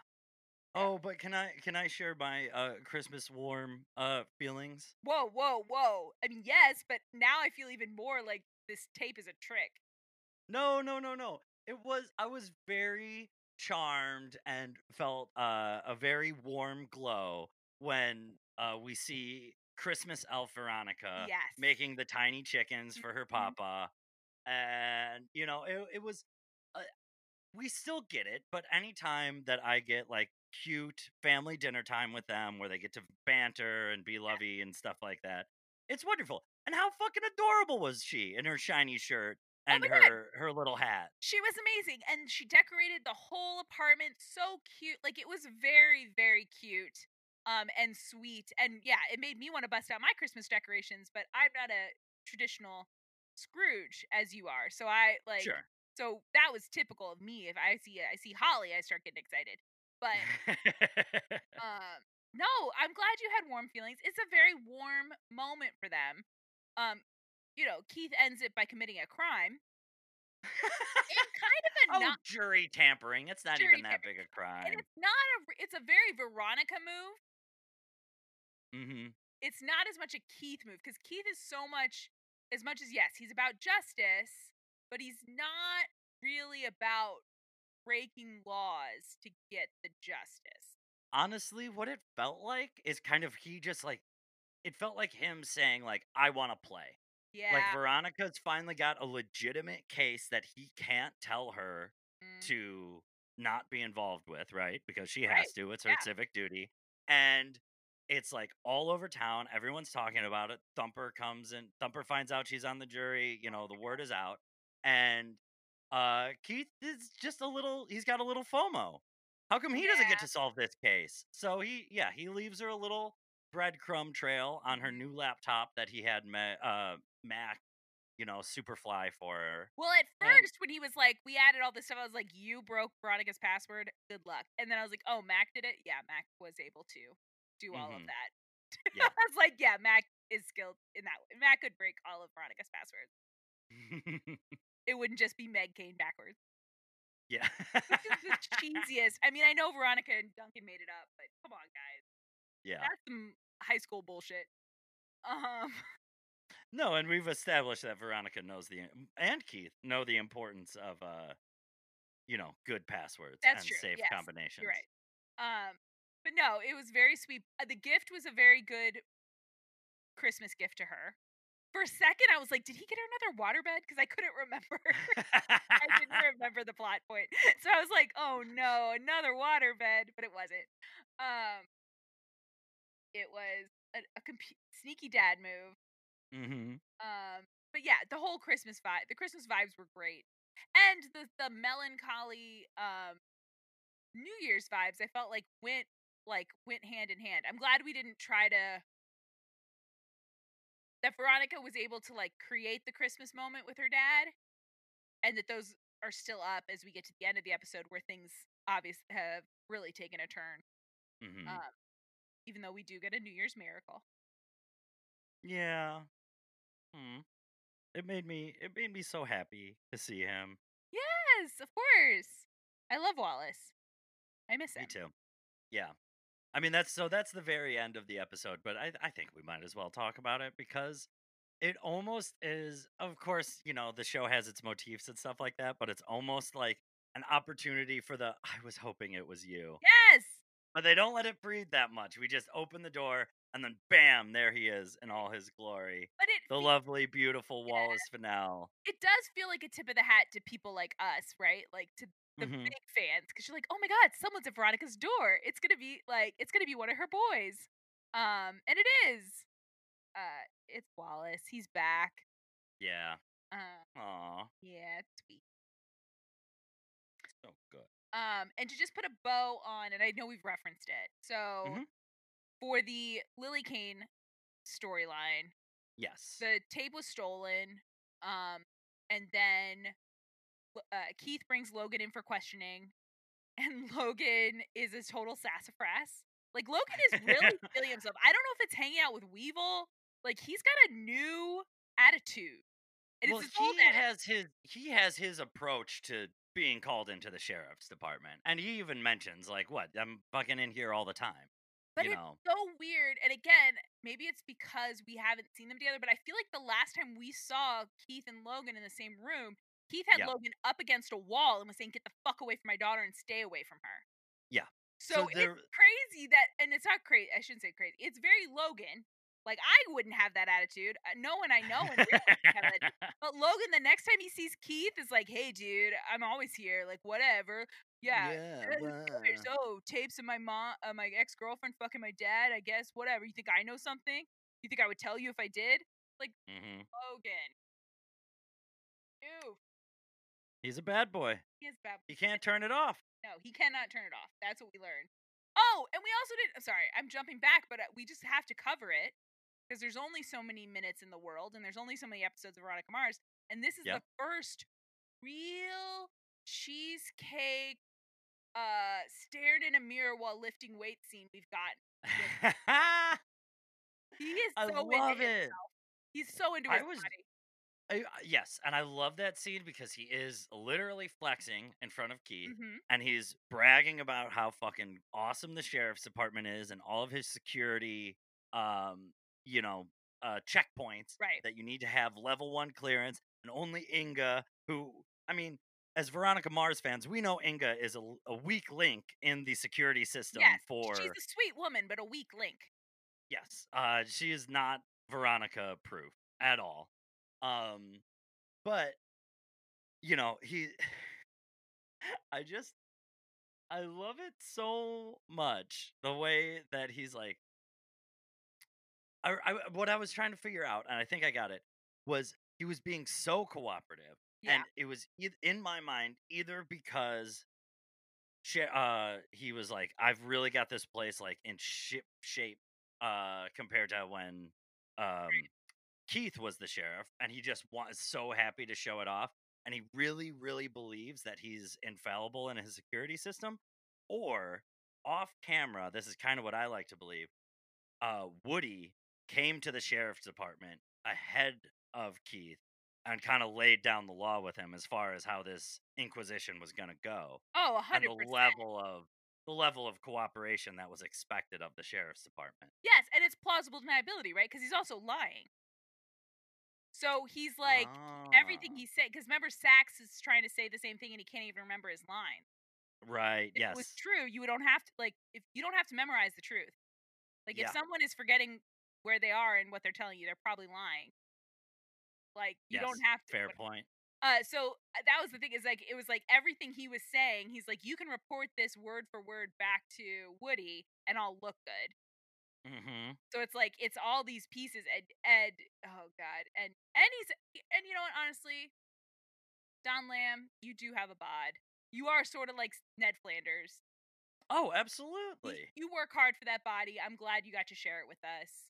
And Uh, it looks good. You know, he doesn't it's nice that he looks he looks so good. He doesn't have to be uh you know, a 0% body fat kind of guy. You could we could still see his abs. We yeah, could still see those abs underneath there. But you know what? He looks like he enjoys a steak and some mashed yep, potatoes with a nice tall beer and it looks good on him. yeah. So good for you, Lamb. This is Good for you, Don Lamb. oh man, he gets so used and abused in the next episode. Um, and I love oh, it. Oh, it's fucking It's amazing. great. Um, okay, Logan. Special Agent Warrior Princess. I can't wait. Um, so Logan shows up. He's rude to Keith, but his rudeness reminds Keith of his of the kinds of turns of phrase Logan uses. So that later, when Logan emails the entire sheriff's department, is like, "Hey dudes, uh, I'll give you all 50, 50 grand if you give me the tapes." Uh, Which sounds more like a Dick Casablancas email, but sure, I'll go with it. yeah, but I, I mean, I do think it's also generational, or at least person to person, because I am a person who's used dude as a general neutral greeting hmm for a long time. I'm trying to wean off of it because there are people I've gotten the feedback or that it doesn't always feel gender neutral to people. hmm Um, I intend it that way, but Sure. intention and And there's uh, also something to be said about neutralizing uh, a term that was gender specific but gendered male. yeah, Like, well, okay, so now is this just uh, bending feminim- femininity to a male uh, like standard by neutralizing that one? yeah. But it, but it's also anyway. So I've tr- I'm trying to cut it back to people outside of like t- uh, from the. It's no longer a gen pop term for me. Mm, Um, I still call it people dude, but I keep it yeah, people who I know don't mind called dude. yeah. Um, Mine was I, I I had a similar experience. Mine was man. yeah, and it's hard because it's very easy to use man in the more like colloquial way where you aren't even thinking about gender uh when you say it. But yeah, it's not inclusive language. hmm But I don't think that's what's going on with with Logan. um I think I think that other part, and it's the show repeats it, but it's like Dick is so much more of it that it you lose it in Logan. But Logan is a little surfer boy. yeah, yeah, absolutely. Like he's a little rich boy, rich sad surfer boy. That's his deal. Um, but we have Dick who is like happy surfer boy, rich surfer boy, and so like it eclipses Logan. But really, Dick like voluntarily hangs out, or Logan voluntarily hangs out with Dick and goes surfing. That's like what he does. That's his hobby. He loves to surf. He loves to surf. So he is a dude. Yes. Oh yeah. You're right. And I I, I would not um question his dudeness um in any way. But it does it does feel like a stronger dude uh would be Dick Casablancas. But yes, definitely Logan fits the build.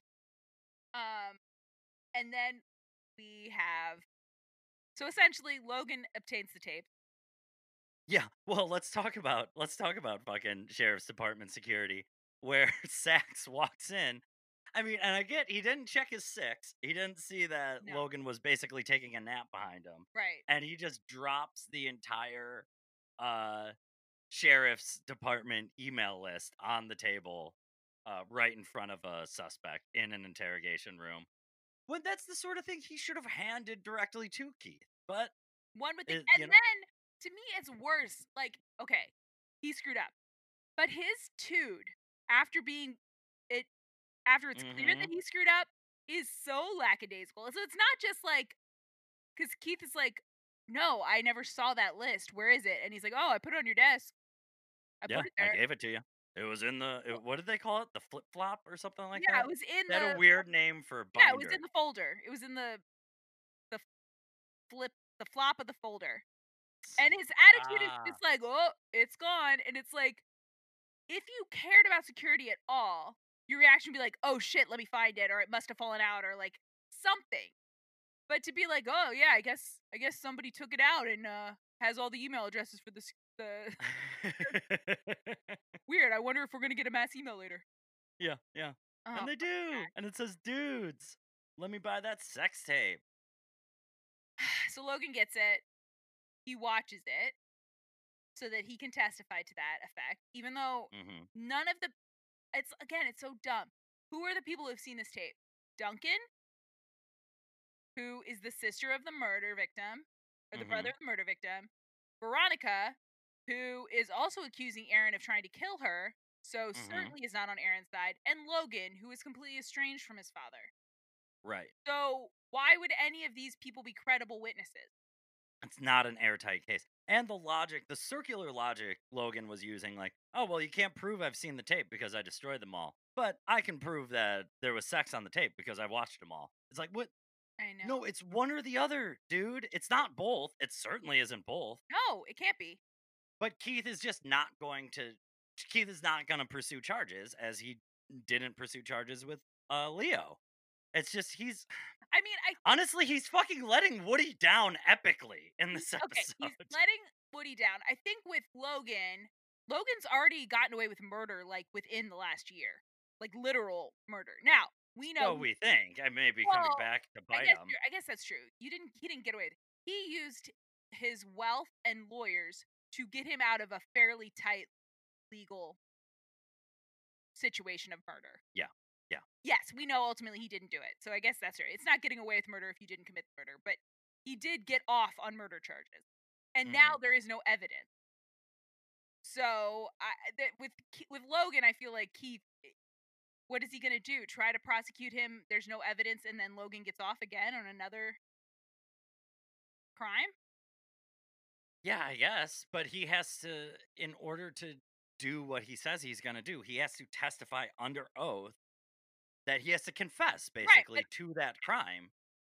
But can then, but then, you know what? He's got a good enough lawyer, I'm sure, that they could get that barred from the next trial. Like they'll find some fucking way to do it, It's so crazy. isn't it? Um yeah, and it's also just like such like sad self-destructive fucking Logan behavior to watch that tape. Yeah. Ugh. Well, and that's the other thing. I don't think he wants to admit it. I think being able to testify is a reasonable enough justification in his mind, but really he just wants to fucking see it. Yeah, he wants to bear witness to this. And the fact that he, has calls. Lily the love of his life is like again, very on brand, but just like, ugh, Logan, Jesus Christ. Well, it's true. He doesn't love Veronica the way he loved Lily. I don't know. Can someone be the love of your I guess that's true. Someone can be the love of your life if you're not the love of their life. But Logan was not that Oh, important yeah. to Lily. I guess that's when someone says love of your life, yes, it's true. Someone could be the love of your life and but like it's pathetic. that- Sure, but also there's a thing in in grief, right? Like also the fact that she was murdered is going to solidify that because he has to continue living, right? Yes, so but he had whether or not he would have and then I don't know, man. I get I get why he feels that way, but I do feel like he's being dramatic. Oh, certainly. Yes. I feel like he I I mean Lily was amazing, right? Like Lily, Yeah. It's not this is not downplaying Lily, but like I guess and also I have in my mind what I imagine life would be like if Lily stayed alive, and I don't think, and I think the show would back me up. Like, I don't think he would be calling her the love of his life if she hadn't died. No, no, I don't think so would be either, and I don't think I don't think Weevil would either. I think you're right. I mean, At this point, I, I still believe that Weevil has the potential to love Lily. I, I think he'll get over it before Logan will, because I think in a lot of ways that gives Logan more purpose than it does uh, Weevil, especially now that Weevil has Felix's murder to Right. avenge. Like it's it's another high priority thing that he can put above Lily, and over time will give him more distance from her and that relationship. Totally. Um. Yeah, but Lo- we have to watch Logan cry and watch the tapes. Mhm. It's just such a fuck up. It's just such a monumental fuck up. I. It's so disappointing. I'm so disappointed in Logan. I'm so disappointed in Leo. I'm disappointed in the show for not calling out that this is child porn. Like it's it's compelling and good television, but it's just fucking depressing. Like, yeah. ugh. we're in a we're we're in a dark dark space and we're not even dealing we're not even dealing with the bus crash at all at this No. point can you believe that It's crazy. That it is are it not is fucking shocking especially cons- uh, and again i i feel like veronica is a little bit of a a little bit of a snake being hurt. oh meg it's okay that you were mean to me. Now i understand. Yeah. Yeah but you thought meg was put in a coma you know meg was put in a coma by somebody setting off a bomb on a bus she was on. Yeah. And you've done Well- nothing to figure out and you're a detective. You've done nothing to figure out what happened. Well and i mean so coming down the line in this next episode with our wonderful reunion with wallace yes we're gonna find out that wallace is not coming back clean he i is know bringing yeah everything some drama outside of the There's bus crash with him. That's and Yeah. season two in some ways, as much as season one is very dark, season two in some ways is darker than season one. it's like it's hit after hit Yeah. with the fucked up stuff. It's true. but we do have a great tragedy in Keith getting a phone call that, you know, we can tell it shakes him a little bit. And poor Veronica has to learn. Who do you think that- called him? No idea. I mean, a contact at the hospital, I'm guessing. Who just I'm guessing he has people. friend that she was friends with him? Like why? I think or no, I think about the bus Keith is putting out feelers. He's got his contacts working angles because he wants to know what's going on the with the bus. Because he's Yes. not a dilettante. Exactly. Not the okay. Here's the thing, and we're getting to the end of it, and uh, it, the the normal is the watchword is fu- is going to be destroyed pretty much pretty effectively by the end of the next episode, the second episode we talked about this week. But like Mhm. Veronica's been trying to live in a bit of a fantasy land. She's been trying to live where sh- she is a person who works at a coffee shop and Mm, she has a rich boyfriend and they hang out in his penthouse. And she's been really trying to live in this not dealing with this like choosing not to deal with the things at hand. yeah. Um and that she can't do that any longer. Even Yeah. the fact that yeah, all of it that she she should have known about Meg being pregnant pretty quick if she was doing any investigation. But she kind of left it alone Mm-hmm. because all she would have had to do is be in Meg's hospital. Or Yeah, and I think if it were a main thread, like we could have done a whole episode that was just uh Veronica like getting around the watchdog parents, right? But because they wanted a lot of other story to take up space this season, um you know, it was we established that there's watchdog parents keeping her out of that room and then uh that is just accepted. Whereas a lot of times Veronica would be like, okay, well, I'll go put on a wig or I'll do like a voice on the phone that'll get me but if past we them. really get down to it, Colin, weeks ago, she found out that her friend Meg's little sister was being abused. Yeah. She called the police hmm and then never followed up. Well, because Lamb had it. She didn't know that. She knows that Lamb let her go. She has no idea that Lamb went back to that house. Oh, she has no reason. She seems to know it when she talks to Lamb next, though. no Lamb. All she knows is Lamb says, "I let. I shouldn't have let you go." But that's not the same. I mean, because that's all she knows that happened is that she didn't. But she's yeah, but she's demanding of him that he acknowledge what he knows. I guess, and I guess he kind of refuses in a way. yeah, she doesn't know if Grace. so what are you saying? So what are you saying that Grace Veronica is straight up neglecting this case on purpose, and there's no justification for I it? I don't think she's. I think it's part of her, and maybe it's being with, uh, with Donut because it's his way, right? Hmm Out of sight, out Well, mind. and any investigation she does, the more investigation she she does, the more fragile that relationship becomes. child, and she does nothing to pursue that. hmm Once she she uncovers it, she doesn't make sure it's in the papers. hmm Doesn't you know create a? She doesn't. She doesn't do anything. She stands idly by. Yeah, she she tells a corrupt sheriff about it. She doesn't tell her dad about it. She doesn't. She doesn't do anything about it. She doesn't treat it like a mission. hmm she treats it like a case like a case that she solved the, the answer but she and again a child is still living in that house grace is still there grace still is probably spending hours and hours in that little room in her closet hmm and veronica's done nothing and even when she saves uh faith slash lily she still is doing nothing for grace she doesn't get the mannings convicted of anything hmm She doesn't get them exposed. Yeah, that's a fucking bummer. Thanks for fucking Sorry. bringing me down, man. That and I, that to me but th- this is like typifies what Veronica season one Veronica.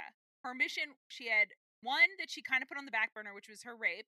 But once she got a lead on that, she fucking fought that till she figured it out. And then she had mm. Lily's killer. And sometimes she did take a breath, but that was usually it felt like it was because she had gotten to the end of her leads or she was trying to figure out what her next steps were. Right? yeah, and had to you know Abel Koontz had Yeah, she had limited access Right, to she Abel was Abel Koontz. Koontz, and then eventually she looped in, and she was she did what she could with her resources, but she needed to, you know, she hadn't looped in her dad, and all of you know, because eventually she she shows him what she knows, and Yeah. then he's on the case, and it, you know, all you watched it many times, you know how it goes. Yeah, I've seen it. But the bus, the bus crash doesn't provide that focus for her, that mission for her. So she's not trying to avenge the death of all of her friends or even because she also doesn't know that Meg's not still in danger. That if you don't know why the bus crash happened, you don't know if Meg Well, she just assumes she's still very much assuming that it is it was an attempt on her life. Yes. But and I get why she doesn't want to touch that. Okay, so let's put But if if that were the case, if that was really the case, then why isn't her priority solving that to find out who was trying to kill her and why there aren't any more attempts on her life? Because she hasn't been threatened since uh uh Corky Romano had his name had her name written on his hand. Totally. And I guess to me, the thing with Grace is the Mannings as villain. It's disappointing. Now, is it out of sight of Veronica's character? No. And is it part of who Veronica becomes and is through the rest of her life? As we see her through the rest of the seasons, now that we've you know, we've seen who she is as an adult, is it out of character that she lets shitty things that she isn't a superhero? No, it's it's in character, but I'm calling it out now because I think this is the first and most, in some ways, egregious version. Because, Mhm. and I think it's because we're talking about a child. If it was like, you know, these uh, couples together and one of them is, you know, cheating on the other and she tells them, but they don't break up, or what, you know what I mean? Like she's there's been Yeah. times where she hasn't affected status quo, but the status quo here is an adult abusing a child, Right. and she does save a baby from a similar fate, but she doesn't save the child. She accepts that when she's thwarted that that's the end of it. Yes, that she's and that because it serves because what it does is it serves the purpose to move the story to the next point. And like in the world of you're making a 23 episode show, like, okay, that's justifiable. Like, we have provided evidence to motivate our characters onto the next thing. But if you're looking at it where there's a 11 year old girl who's still very much in emotional and physical danger, then you cannot accept that you've been thwarted by the local sheriff and the the mean abusers. Right. Like, or and at the end of that episode, I think there is hope for Grace, right? When we see well, and with the idea, if we're counting yeah, on Lamb, we're counting on Lamb, which I think at the end of that episode, that's how like I don't leave that episode feeling like Veronica failed, right? I feel like Veronica did what she could do in that, ep- you know, she and she tells the police, and then the police is there, so that's right. But like, we still I mean, have that's how that's how that's how this ep- uh, that's how Donut Run needed to end was through investigating the Manning kidnapping. The FBI, Lucy Lawless and her partner find out needed to discover the the room and the notebooks. That's that's how this episode needed to Yeah, end, and they fucking completely biffed it and because that would have solved every literally everything you've been saying. Like huge bummer, huge disappointment. It falls on the show, you know, to not tie that up. And like spoiler alert, like we don't get back to Grace Manning ever again.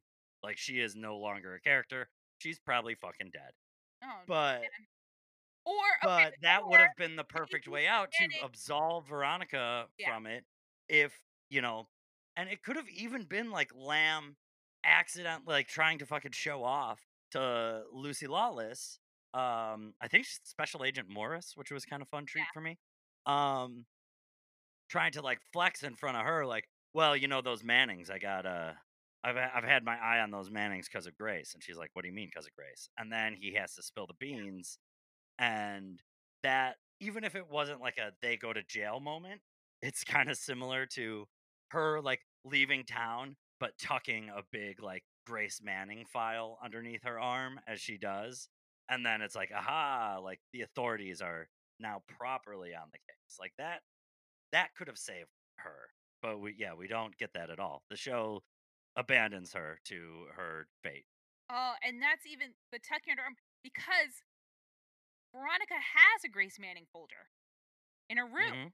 So if Oh, they could have totally found it. they could have found it, and even if it had just been a throwaway line, next stop the Mannings. I think that would. I mean, not that line, not that much of a throwaway. I'm not a good writer. I get it, Choo choo. We're at it. but like that's fine with me. Like if the end of the like I that would have been enough. Is just Yeah. FBI find out about that Mr. Manning is abusing his daughter. Great. Yeah. Because we know Lamb isn't effective. Right, Or when when Veronica is like having that when she's having the argument with Keith because Keith finds out that she is fucking around and you know he suspects that she's fucking around and it's somehow involved with Duncan's disappearance and the disappearance of the Manning baby. Right. Like he fucking lays it out there. He He's like, "Young lady, like we are not messing with the goddamn FBI in this household." Right. And she's like, "But the he she does finally come clean about the abuse with Keith and all that."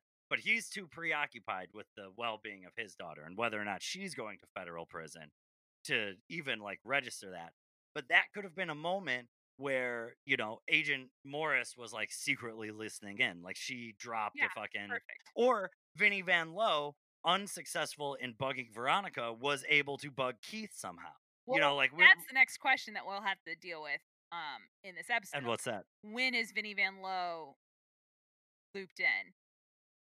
Right is it Because from the get is it always bef- hired by Celeste. so i mean it could literally have happened at any point right Yes. that Vinnie double crossed her because remember, if you go to Vinnie Van Lowe, you Wait, wait. get the what? Hold on. What? And maybe I'm just crazy and Mhm. and I've I have not seen this episode as many times as I've seen some of the season 1 episodes. So maybe I just missed it. I thought that the implication because Astrid is there Yeah. Is that Celeste has been in on it all along. Oh, that's oh, whoa! God, I feel so stupid. You're not stupid. I was but- literally like, how? Why the fuck is Astrid involved? and I just ignored it. because even when because Celeste treatment of Veronica is in line with how mean she is always to Veronica, Yeah. but it's also like doesn't really make s- at least the first time. I mean, again, we can talk through like when we figured it out or how we felt about the episode before we found out the big twist. Yeah. Um, but like she's like weirdly her attitude to Veronica is her normal anger at Veronica, but in the past, like because we've and I guess I'll say this too. We Dun- Duncan has run away before. Yes. And Celeste was a little cold to Veronica, but she also knew Well, gotta she and she sort of begrudgingly enlisted Veronica's help. Yes, exactly. And this time she's so adversarial to Veronica and like I'm gonna get you prosecuted for that. But I mean, the last time they did see each other face to face, it was extremely Yes, adversarial. Yes, but I think that we know that it when it gets down to um when it gets down to it Celeste is fairly practical. Mm-hmm. She knows that Keith and Veronica are the best uh, investigators in Neptune. Right. She wouldn't hire Vinnie. Van- I mean, she might, maybe, but probably not. She probably would hire Keith because that she did in the past and worked for her perfectly. Like Keith Right. literally found Duncan before. Unless we believe that she's distancing herself from the Marses, a because of the bad blood over the last, you know, maternity uh, case that she was Yes. wrongly accused of, or b because she really is invested in the idea that Veronica is somehow a part of this and cannot trust Keith to be impartial in the investigation.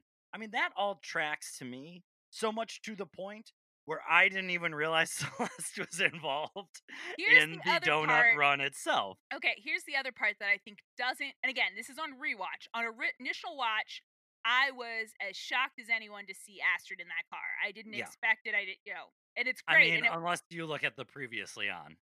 the previously on is confusing on that point. I wish Yeah. that they had chosen a different moment, like a moment with Celeste and Astrid, Mm-hmm. so that it would have seemed like a Celeste previously on instead of an Astrid one. Right. You know what I Yeah. mean? But you're right. By choosing the one where it's like Astrid's like, yeah, she's paying for me to go to grad school. You're like, why is that relevant to this? Mm-hmm. Um. Oh, and by the way, if you have not seen Donut Run, hopefully you didn't get this far into this. Um, go watch that before because we are not going to be able to act like we don't know what's happening at any point during this. Like, spoilers yeah. abound. Like, we have to jump around because this is that kind of episode. This shit's wild. Xena Warrior Princess shows up. got this far into this podcast and hadn't watched Donut Run, and Xena, the freaking Warrior Princess, is there. Vinnie Van Lowe and Xena, go watch this episode. Okay. Yes, now and if you are if you are uh, listening to us as a companion to your very first Veronica Mars experience, I hope by now you realize that you have to watch the episode first, man. Yeah, unless you're like a unless you're like our dear friend who doesn't believe in spoilers and are okay with it. but this is your last and final warning. We are fucking talking about it, man. And let's be honest, we bullied that friend into watching all of Veronica Mars already. So oh, even bully, he- we he appreciates the work we did for him. Here's the thing that you find out after years of being friends with Patrick. Mm. He does not mind being bullied once in a while. He will not resent it. He's Look, like- it's just it's it's important for anyone's personal growth. was that a Patrick impression? that was my Patrick. That, That, was, my pretty Patrick. good. I, I hear, I see it. It was not. I feel like you still probably, if you need to, if you need to do it in a sketch, we'd have to like really amp some element of it up. I It was good enough for an improv scene, not for a sketch. perfect. Yeah. um, I think mine would. Well, and I have my improv impression of Patrick from doing scenes with Patrick, but that's like, I'm sorry, what did you say? So you're telling me that's Patrick. Whoa, whoa, Um, whoa! There's a lot to unpack here. That's my. That's him. But you, every scene needs a straight man because sometimes you don't even know what you said was weird until Patrick's like, time out, rewind. We gotta really dig. Let's dig in. There's, we don't need anything new. We found you're everything saying- we need. so There's you're nothing- saying the hardest part about owning a zoo is not killing the giraffes? The hardest, the most difficult part. Oh. Um, yeah. Uh, I God lo- I- love 'em. Honestly, I legitimately miss doing scenes with you guys. Yeah, it's fun, man. It is fun. Someday we'll get to do it again. What was the what was the name of our very short-lived uh improv side project Oh with yeah. uh with Jen and uh who else was in that? It had like an ironic name, I think. Yeah, You it was uh oh, something Thanksgiving Day parade. Yes. It wasn't Ugh. Macy's. No, it wasn't Macy's. But somebody had it anyway. I know we need Oh, Patrick. it was John Wayne Gacy's Thanksgiving Day That's parade. what exactly what it was. So I it was it was AC's. That's right. Um oh gosh. Okay. I'm gonna take two. Oh, let me finish my Celeste Kane thought, and then I Yes, think yes, we, yes, let's please. and then I think we should try to do this episode chronologically to some extent, just so because there's so much, and you know we talk about this show for a few hours at a clip, but we really are exhausting what we need to. I want to Yeah. get everything out I have to say about Donut. There's something there's something early on I, I'm excited to talk about, so I'll Okay. I'll jump us back. Oh, I wonder what it is. Um, because I have notes from the beginning too. Ooh, ooh. Um, Woo-hoo! So the other part that I felt like caught and on rewatch again, not first watch. First watch, the show fooled me as well as anyone. Mhm. On rewatch, Celeste came or and sh- and Veronica says this to Keith when she's lying to Keith. She says, "Well, Celeste isn't ready to. Uh, Celeste isn't interested because Celeste isn't ready to be a grandmother." The the child of Duncan Mhm. is going to be the most important person in Celeste's life. There's Yes. no way that she Absolutely. would be like if her it, it son. Now, if it was Lily, if we found out Lily had a secret baby, she probably sold that baby for parts. Like she doesn't care. But Her little Duncan, yeah, her donut hole. her It's donut hole. Now, donut would hole. she want? Would she donut hole? Would she want to adopt that baby and raise it as if it was a child and not her grandchild? I would. Yeah, I'd believe yeah, I wouldn't that. put that I past her. wouldn't put that past her. Absolutely. Um, but no, she's she loves Duncan and would a hundred percent want Duncan's child uh, in her life and prote- Yeah. and protected from because and again the show and I get it and I like you like we talked about I really wish that we had just had an ending that in addition to getting away to Mexico, uh, also the Mannings uh were gonna get at, have their Yeah, child taken they away they them. got got. I wish that that would. Ha- but anyway, Mo, So- you are exposing so much for me. Like I without without Veronica telling me what I need to believe, I am completely blindsided by all this. She could fucking she could buy and sell me in a heartbeat if she wanted to. I would Oh, be yeah. worse off than fucking corny at that school. Oh, come on. You would be exactly where Corny is at that school. Let's be honest. That's true because I would totally be I would be a uh, fucking non-questioning yes man. Yes. Uh, And I would so be like would have the- purpose for me. Not the girl who single white female Meg, but the one everyone thought was the mean girl who was really doing it, but no one ever thinks about again. The one who uh the the mean one The mean one, yeah. yeah Yeah. yeah, okay i buy that I think, oh, I don't know, not really. Maybe more like I think sometimes I relate to Jane, who's just just a forgotten girl who's like in like she's in a lot of scenes every she's in as many Mhm. scenes as Corny, but no Mhm. one ever remembers she's there. So that's a little bit me. Um just heart throbbing just oh, having such a crush on the bas- on the best basketball player in town. mm-hmm Yeah, I'd have a crush on him. In fact, I did. I've done it. I'll do it again. Ugh, yeah Um Yeah. There's something about being good at basketball. It's dreamy.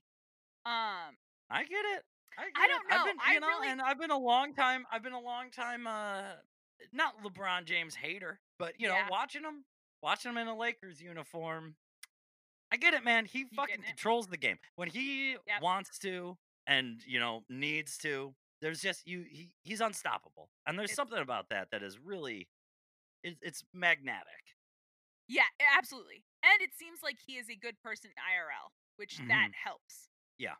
Because I I think there have been I mean there are basketball players who I would find dreamy, except I know enough about them as people that I'm like, oh man, I guess sure larry Like- bird i get it I honestly for a second got really upset. for half a second, because there was only really a second break. And for a second I was mad. And then I was like, wait, did he get me tooed or something? And then I was like, no, this is Colin. He's teasing. yes Because Larry Bird is traditionally, if anything, his ethics outweigh his talent. Everyone knows this. He's the one you call the day after he wins the championship. What's he doing? Is he sleeping in? Did he party last night? No, he's working out. He's getting ready for next season. He's Larry Bird, man. He He's talks Larry shit Bird. with Michael Jordan in the hallway. That was one of my favorite. par- I mean, ugh, I love The Last Dance. I will always go yeah, the last dance was But- wonderful. him and Larry Bird giving each other shit was a highlight. Yeah, yeah. I mean, ah, God, I'm a I am a Phil Jackson stan, Yeah. and so getting that much Phil Jackson, uh, you know, interviews and BTS footage and all that, uh, that was honestly a, a dream come true. If they do another Last Dance, but hmm where Phil, but it's the Phil Jackson version, and it covers like his transition from the Bulls to uh the Lakers, and you know the five additional uh championships. Like, I would fucking watch that shit again in a Here's the thing. I would absolutely watch it. I think that because I think the Kobe of it Mm, would change the tenor of it.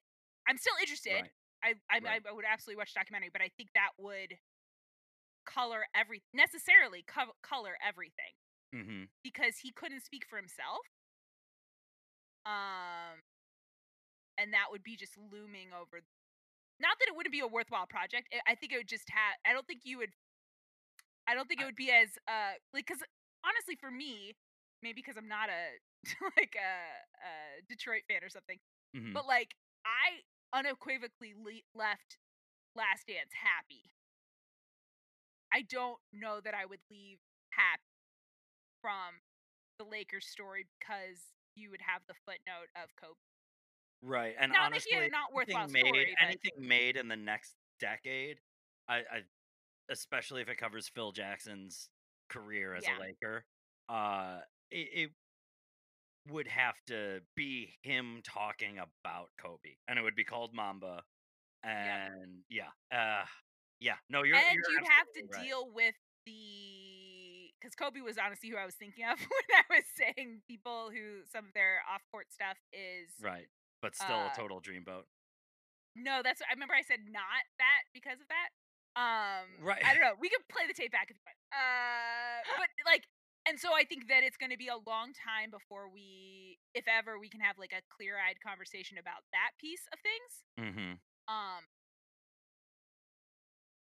yeah, I mean, it, but also the Last Dance also was shot or was shot back then, but like was put together so many years later. So maybe, it maybe in ten years. Yeah, yeah. Or they'll just won't cover any of that stuff. But Kobe won't be the one not covering it. Like we don't really talk about Michael Jordan's gambling in oh, a oh, sure they do. well, in Last not in a they absolutely talk about co- it. They yes, talk about it from, in the criminality of the media. Yes, You know what I they mean? Talk about it from literally from Michael Jordan's point of view. Yeah, yeah. But you can't talk the Kobe case from Kobe's point of view because Right. Kobe can't tell the story. Right. so right. it would be other people's. eh, I don't know, man. no, I I, mean, get will it. wa- again. I will watch this. I'm interested. I love Dynasty. I don't love Dynasty. That's just true. But I like documentaries about dynasties.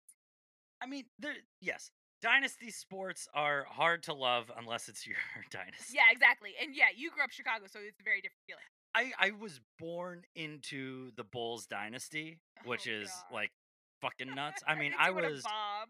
That's like somebody saying I was born a Yankee fan. I was It was born into me. it uh, on the tail of you know uh, obviously the chicago bears have had a much uh, more speckled Yes, uh, history with success road. but i was born like a year after the bears winning Yeah. their very first super bowl right and their first championship of the super bowl era um and then the, almost immediately after that i think i was probably like four or five years old no six six or seven years old when the bulls started winning championships Mm-hmm. and you know it's it's it's something it's it's something very Well, and again, and that's part of why The Last Dance is so powerful too. It's like not only you were born into the fandom and the dynasty, but also Mhm. it was a really compelling. It, was really. I mean, they were playing basketball at a level that no one else was playing, but Right. also with heart. I don't know. It all. Everybody was watching the Bulls. Well, so it and it, wasn't. yes, It's exactly. so, I feel like it's some. It's different, uh, but I feel like Golden State sometimes has that, right? Like it doesn't matter who you're a fan of, but when a Gold- watching Steph watching Curry Steph hit Curry the yeah. the longest threes in the game. Like yeah, it is- it's just that's just that's like just joy. Now, if you But there is a thing like in popular culture in the '90s that like not to take anything away from Yeah. Steph Curry, but I mean there was a thing where your team just getting annihilated by Michael Jordan Mhm, was like celebrated. Yeah. Like you wanted tickets to uh, the Bulls game yes, if you were a Knicks fan, if you were a Pistons fan, like You're right. whatever. Like and you may have hated them and hated him for it, but Right. you had to be there to watch mhm. the greatest play of the game. Yeah. Yeah, So I don't know if I don't know if Steph Curry has that. I would say definitely much closer Kobe and uh, LeBron James. Think definitely have right. that sort of status. Oh man, I love basketball. I know you do, girl. I'm getting look my. I hate to I hate to get excited about it, but my as of recording, my Chicago Bears are three and zero right now. Hey, congratulations! Worst I'm- undefeated team in the league. I'm really excited about it. honestly, being undefeated is great. Um, I, I, we, you talk about being born into a dynasty. I was born into the opposite of a dynasty. Yeah. And so I don't think I will ever like football because to me, football is just pain, loss, uh, source of bad moods. Yeah, I get it. I get it. Every and every decade or so, there's 2003 defensive squad. There was the 2007 Super Bowl uh, defeat. 2018, 17, uh, you know, went into the playoffs again. Like the Bears will make a show of it every once in a while. Uh, it's never very meaningful, but But you know, those there aren't Browns, that many. those yeah, Browns, man. there aren't that many teams that have never won a Super Bowl. Eh, Never been. How many are left? it m- is it just the Browns? I mean, I think of the original teams, it might just be the Browns because they're not an expansion team. I mean, they are whatever you know. Yeah, if you're going by like Yeah, so 1930s standards, yeah, they're an well, expansion no, team. I mean, because you could you could say, and it's not. It would be it would be disingenuous, but it's the kind of thing you have to do. It's the magical thing you have to do when you lose all the time. You could say that the team that became the Ravens that have won championships have the are a descendant of the Browns. Interesting. A Uh, person not- could could say that in a sad a person could say that. Uh, so uh, Arizona Cardinals uh, Mhm. won Super Bowl appearance in 2009. Okay. Didn't win. Tennessee Titans, which you know doesn't, I believe, doesn't count the Houston Oilers, but Yeah. it may. It may. Um, one appearance in the year 2000. Okay. Los Angeles Chargers. Oh, so they're definitely not accounting that because the as the oh the Chargers, Los Angeles Chargers. Yeah. That's so weird to fucking say. It That so weird to fucking say. Fuck them. Give them back to San Diego. We fucking hate the Chargers here, and they love the Chargers in San Diego. We It don't. makes me so crazy. I know. We don't really need a football team there, but whatever. I Yeah, I understand mean- that there are people who really, but like we have UCLA and USC. We're fine. We're Yeah, fine. I don't know. I I have met enough Rams fans Okay. who were just delighted at the All right, return of honestly, Rams. Yeah, I, I guess I want people to be happy. Just Yeah. because I inherited a football fandom that just only causes pain, and I it doesn't Yeah. even cause me pain because I just refuse to join. But yeah, then just never lived. I lived. I grew up in DC or outside DC, but like right. growing up, your option was the Redskins, the Washington Mhm. football team, Yep. thumbs down.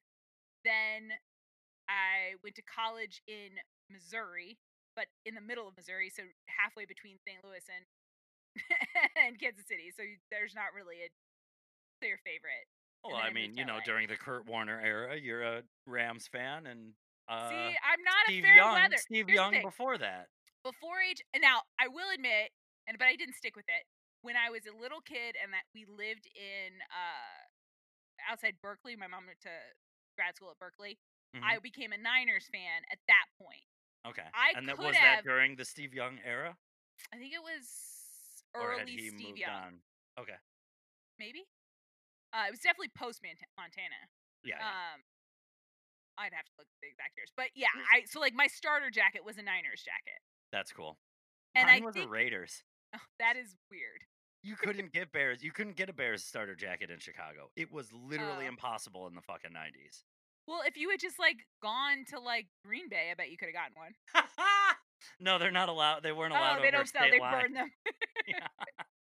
Um yeah so i think if i had st- that you know it's not a regret but i think if i had stuck with this idea of being a niners fan if i just held on to it and just Mhm. made it my thing Right.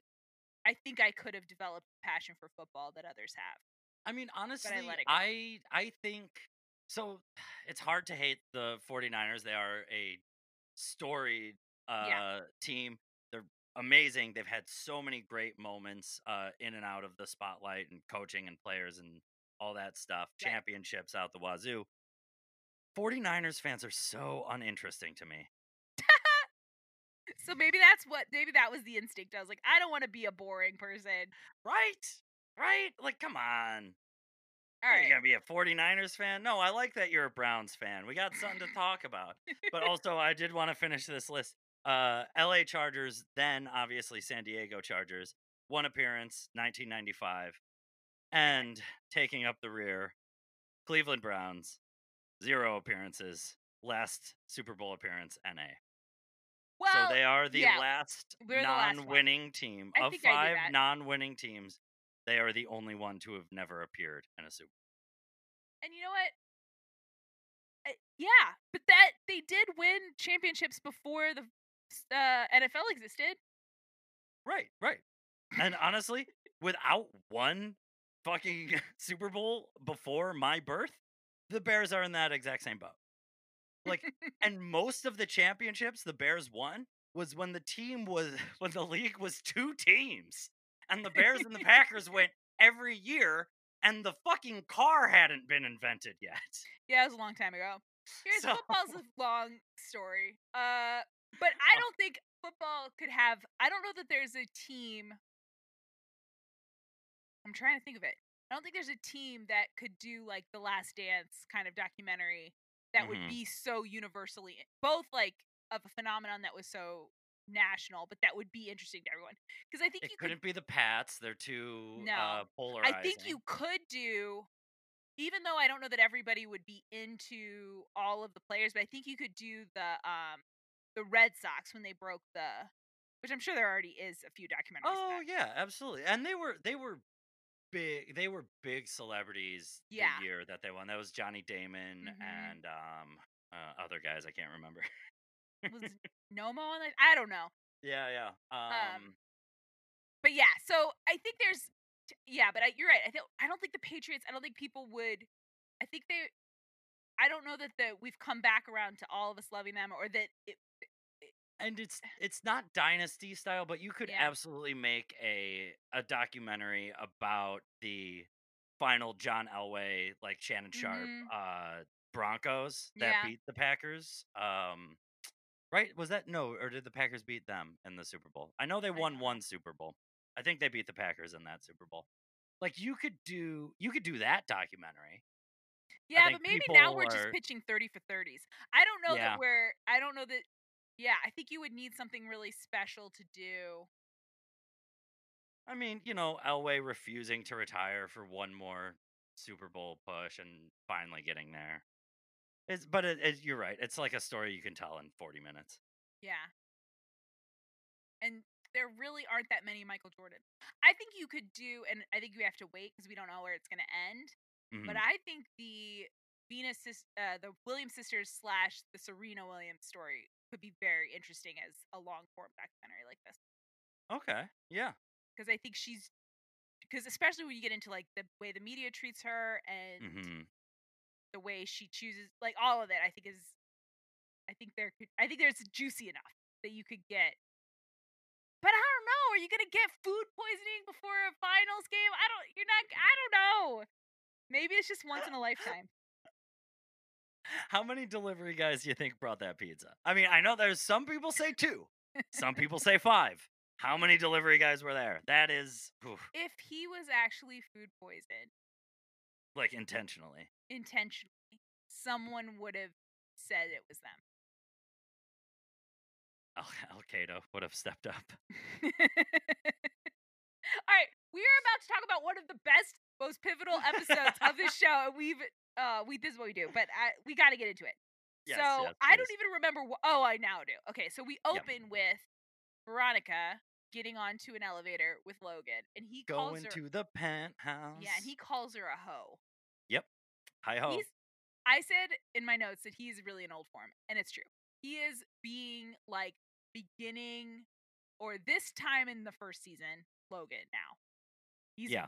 It's very season one. and what we learn about the sort of performance of many of the characters, like it Mhm. almost seems like we should expect him to be in on it in hindsight, yeah. but he is not. He is just as angry as he has ever been. well, And he's a that's pawn because he's being like Veronica. Because the next thing that happens is Kendall is getting out of the shower at Veronica's house at Mhm. Duncan's room. and Logan is right there to bait uh, Veronica into getting into her insecurities.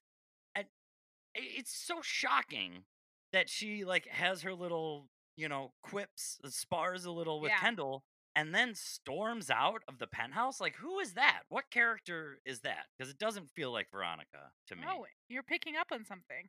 Maybe it's a performance. What?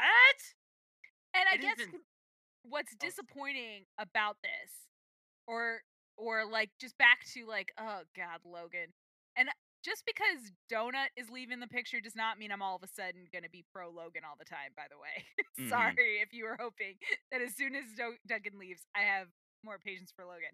Yeah, But- even spending weeks and months uh, learning to hate Donut. I'm not ready to jump on the LOV. Now, I mean, there is a moment later in this season that they almost get me, but we're not there yet.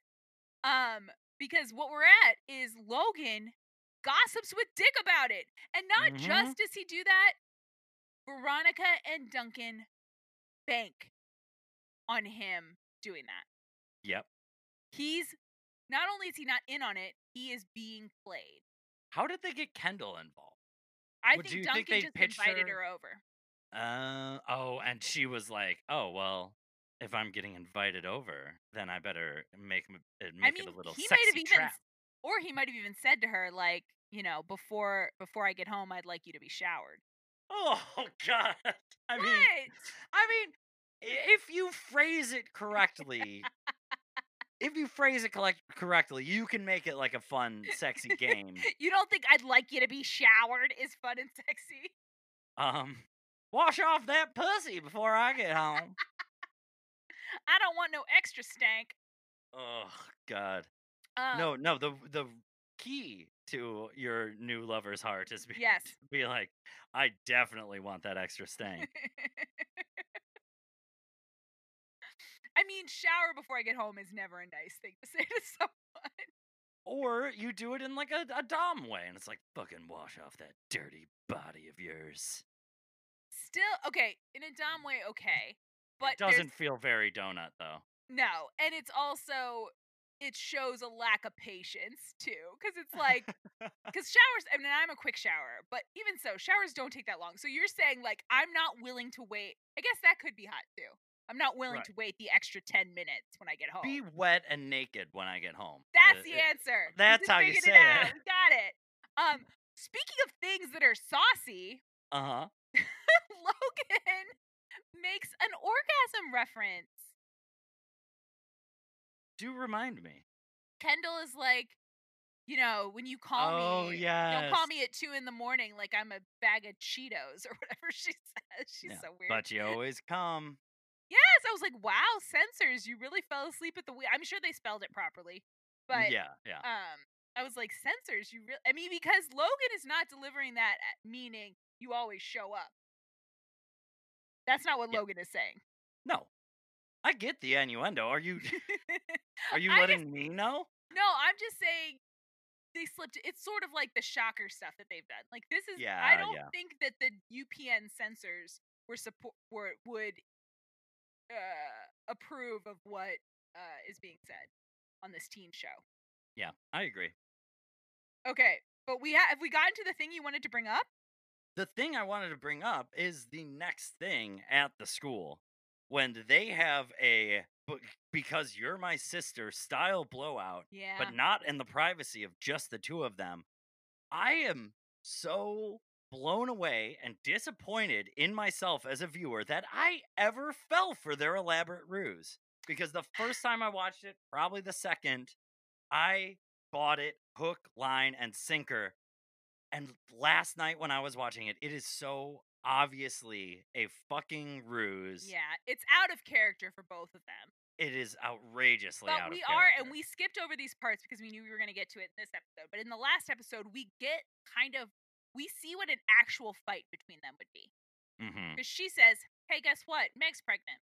And he's like, Yep, I know. And she's like, Oh, you know. And he's like, Well, it's not your business. And she's like, How the fuck would that be my yeah, you're right. So she gets, he gets closed off and quiet, and she gets mean and even extra snarky about it. Yeah. That's how they would actually fight. Again, That no is how they fight. them, and no one is around to hear it.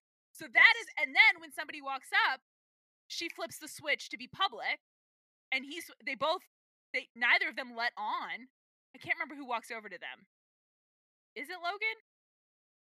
Is it? Uh, oh no, Dick it's is Dick. there right before. Dick- yeah, yeah, Right. Well, Dick's there to say, "Hey, Meg's awake," yeah.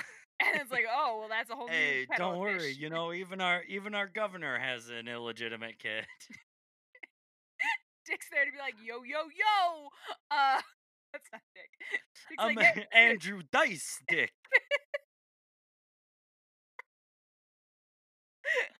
um so so they they so that's how they fight she gets more bitter and sarcastic hmm and he withdraws that's how they actually fight Yes, um they do not have big public screaming matches to establish a fucking alibi. yes it's like a and it's brutal like if you if it was true it would be both of them being completely out of control of themselves which is not how they act. And it, now, would she fight like that with Logan? One hundred. She still wouldn't be happy Right. to do it in front of people, but it, Right. she'd be overcome because they're passionate. yes, But yeah, and but I mean to you know to go to the success of their ruse. Yeah. Are the student bo- is the student body of Neptune High able to identify that and recognize it as strange, or will they be so overcome with the juiciness of the goss that Mhm. it'll spread like wildfire? And that way, when the FBI arrives, having not really known either of them, all they hear about is the big public falling out that they have at the school. yeah. Like I it is a juicy yeah. trap. it's a juicy trap, and honestly, like, yeah, because especially because neither of these people are like that all the time. So you'd also be like, whoa, whoa, whoa. Mm-hmm. Um, It's And like, ooh, I'm sure this is like a return to sophomore year when we got to goss about these two. Totally. And I'm sure that in the gossip circles, the idea that Meg is in a coma and what's going to happen when Meg wakes up as a thing, and then Meg dies and there's a baby. I mean, that's like that is a lot of meat on that bone of just yeah, of just like if you want to talk about people. There's Yeah. a lot to talk about. There's a lot to be like, well, what do you think? Oh, what's he gonna do? You know he has money, but did, like, there's so much into. She's throwing meat to the hyenas. Yeah, it's great. absolutely, and Now, they're he- loving it. I thought what you were gonna bring up was a pre-reference to Frozen. What Dick walks does over. she say? Let it go at some point. Dick says to Veronica when they, because he's like, you know, he's like, yeah, of course Duncan's fucked Kendall. Like, who hasn't? She's the town bicycle or whatever. And then he's like, hey, you gotta let it go. Take a deep breath and let it go. Which is a, a big song in the movie Frozen. Yeah, I understand. It's just Okay. I don't. That's uh, something I certainly wouldn't have caught. Okay. I don't I didn't see Frozen. I didn't see Frozen. I don't know. All right, I don't know. You've I heard get it. you've heard the Let It Go song. I've heard the Let It Go. Um, I'm more of a Moana guy. I was kind of kidding that I thought that would be what you caught. That I just wanted to double back and catch it and grab it. Okay. All right, good job. good Um, job. Thanks. Well done. We also have Weevil, Weevil and Logan working together. Yes, in very sneaky ways, implementing uh secret agents and Dick Casablancas and Smint packages with the with the label replaced. mm-hmm. We got to. I dude, I was so excited when I saw that Smint box. I love while. Smints. Yeah. What happened? I don't know. Do Mentos still exist? Do they now? Yeah, that's what I'm asking. Yeah, hundred percent. Okay. Yep. I just haven't been in the market for a really long time. Mints, though, I will say, I mean, part of it is I have Invisalign, so I'm not to do mints. You can't really eat stuff while you have it in. Mm. But the mask thing, The- having a mask? mint is helpful. Oh God, you, yes. if you have any stank on your breath, you're the one who has to deal with it Yeah. up close and personal. It it, it is eye opening. it's upsetting. I'm like, oh my god, I was doing this to people after lunch. I didn't know I was doing this to people after coffee. Who knew? yep. Yep. Um, absolutely. and especially because I live alone. I mean, I still brush my teeth, but I live alone, so like I'm also not thinking about my yeah. breath in like Fletcher doesn't care. yeah, in terms of st- yeah, and his breath stinks. Like in terms of stinky breath, I really wasn't. Other than when I, uh, except for the mask times, I'm not thinking about it at all. I think about I mean, dental s- hygiene. the sure. silver lining of it, the like glass half full version, is now that we're standing six feet away from everyone and Mhm. wearing a mask, you are you're completely immune to offending people with your bad breath. That's true. And honestly, I'm not the only stinky breath I'm smelling is my dog. I don't have to Yep. smell anyone's breath. That's right. Um, but yeah, I miss mints too. Yeah, Smints were great. No Smint, no kiss. Uh, do you have a favorite song of Veronica's mixtape or breakup mixtape? Um, the uh, Virgin Suicide uh, soundtrack. is that what it is? Yeah, that's the disc that she puts Oh, in. I didn't realize that's. I it was a weird collection of songs Yeah. because it Um, includes H- "How Do You Mend a Broken Heart." Mm-hmm. Um, it includes. I don't think the Paula Cole is on that. Which one is that? Is that the uh? wanna wait for No. Honestly, that I- I believe is yeah. when she breaks up with Piz or some shit. no, no, that happens in this episode. Oh, it is. She is laying on the floor listening to that Paula Cole song, which is also Oh, the theme okay. song from uh Dawson's Creek. Dawson's Creek. Okay, that one does. Okay, so you, that's in her sadness mix, but you're saying you don't believe that to be on the Virgin Suicide soundtrack. I don't think so because I think the Virgin Suicide soundtrack is all. So the only time we uh, see her put a disc in is when she's playing the Al Yes, Green in song, my mind, and that was- disc yes. was the Virgin Suicides. yes, and then she plays like a the Holly song about how the air that All I need is the air that I breathe. which Yeah. Yeah. That's my. I mean, that's my pick. I fucking love that song, it's a and great I love that song because of Alfalfa's rendition of it in the 1994 Little Rascals movie. That's a movie that goes up there, I think, with like Dennis the Menace. In that, yes, I consumed it as a child. Is it good? I don't That is know. one I remember very specifically in the early, early days of same day shipping, uh, getting absolutely dragged for my positive reviews of the Little Rascal movie. and my three, I, I thought friends, uh, really fucking took me down a peg or two. I'm sorry that happened to you. It's quite all right. I was being, I was being groomed. Uh, yeah, now you don't even feel it. exactly. Uh, Um, but hey. Oh, and then Wallace comes over. Wallace, who is also not in the loop, but that's just for his safety. Yes. Like yes. Logan has reason to be offended because he was used Mhm. as a tool, whereas Yeah. Wallace was not used by this. No, and it, it would be. They have a very delicate situation now. I would Mhm. say. Um, he's he's got trust issues with everyone around him. Yep. He's going through some pretty hard stuff that Veronica's gonna find out about. Um, through uh, search engine Olympics, and uh, for the first thing that he gets coming back to Veronica is like a really fucking high stakes assignment would be too much and I'm I'm glad she didn't ask him for anything in this caper.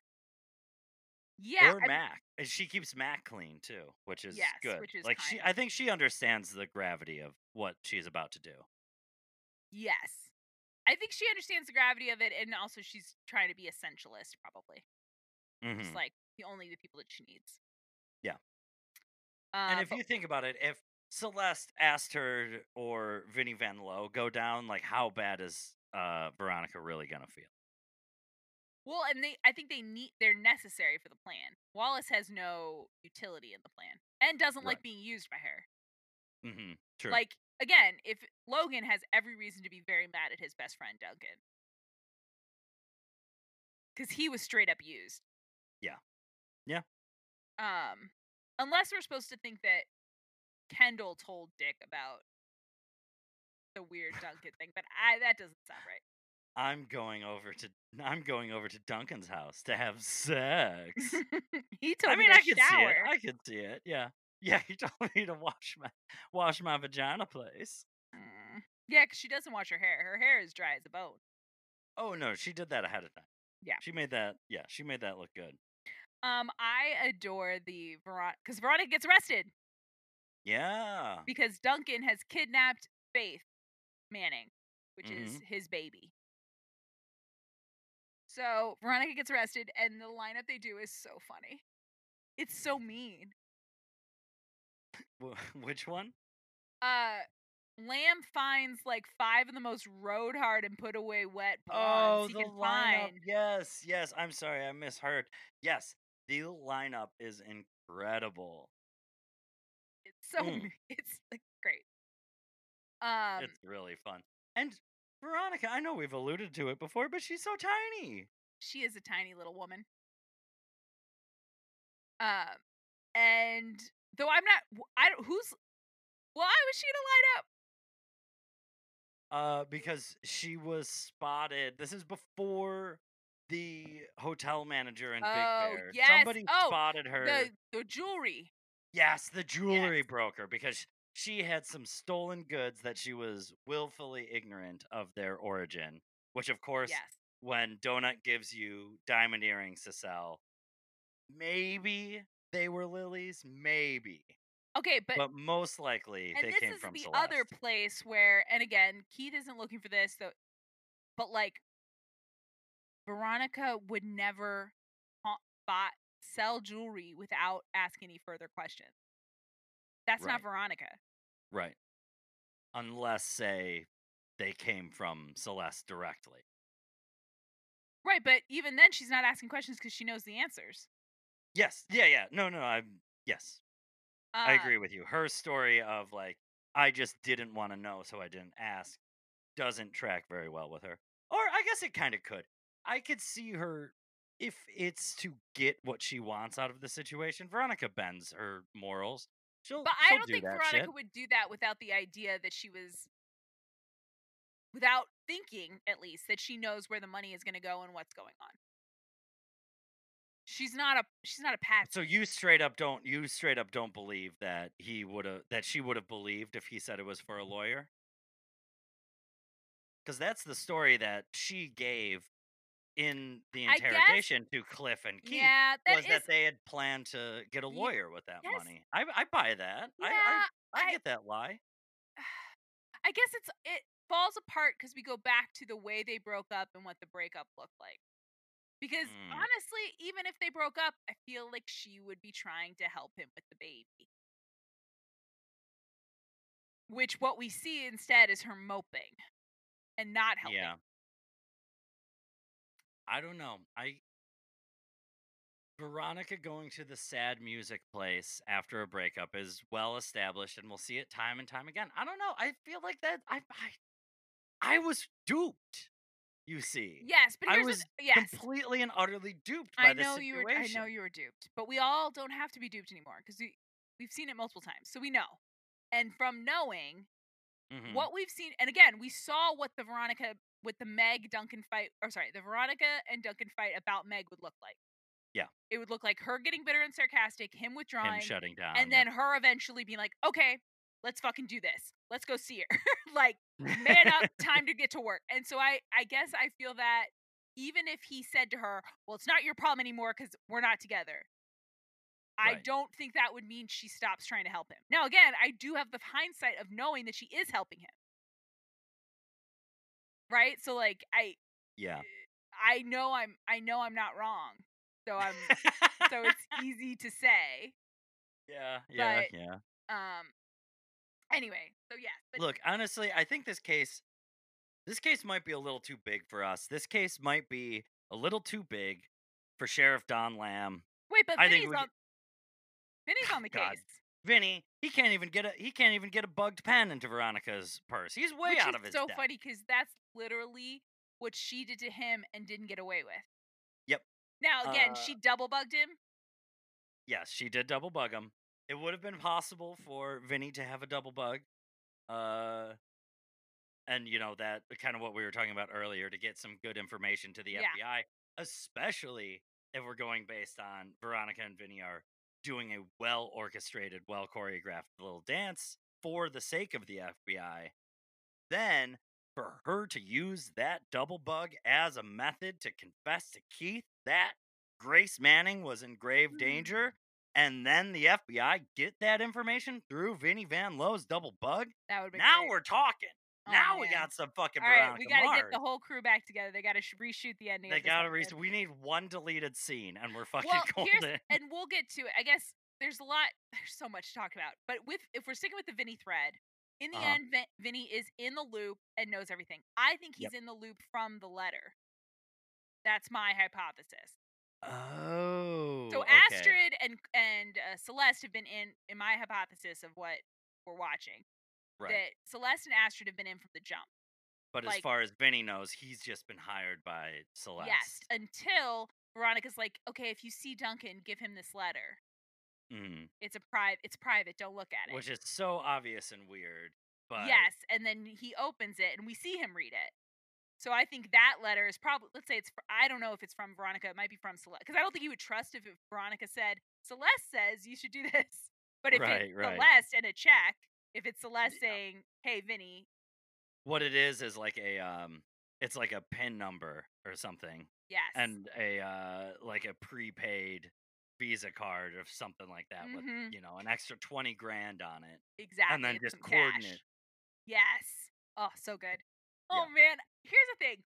I don't love that Veronica shuts us out and tricks us. It doesn't feel great. I'm glad that I'm not watching a show that does that to me all the time. I don't think I would like that Mhm. show that much.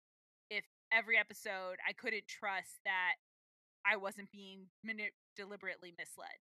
Right. Because this No, the- we have to. We Yeah. have to feel as angry as Keith feels.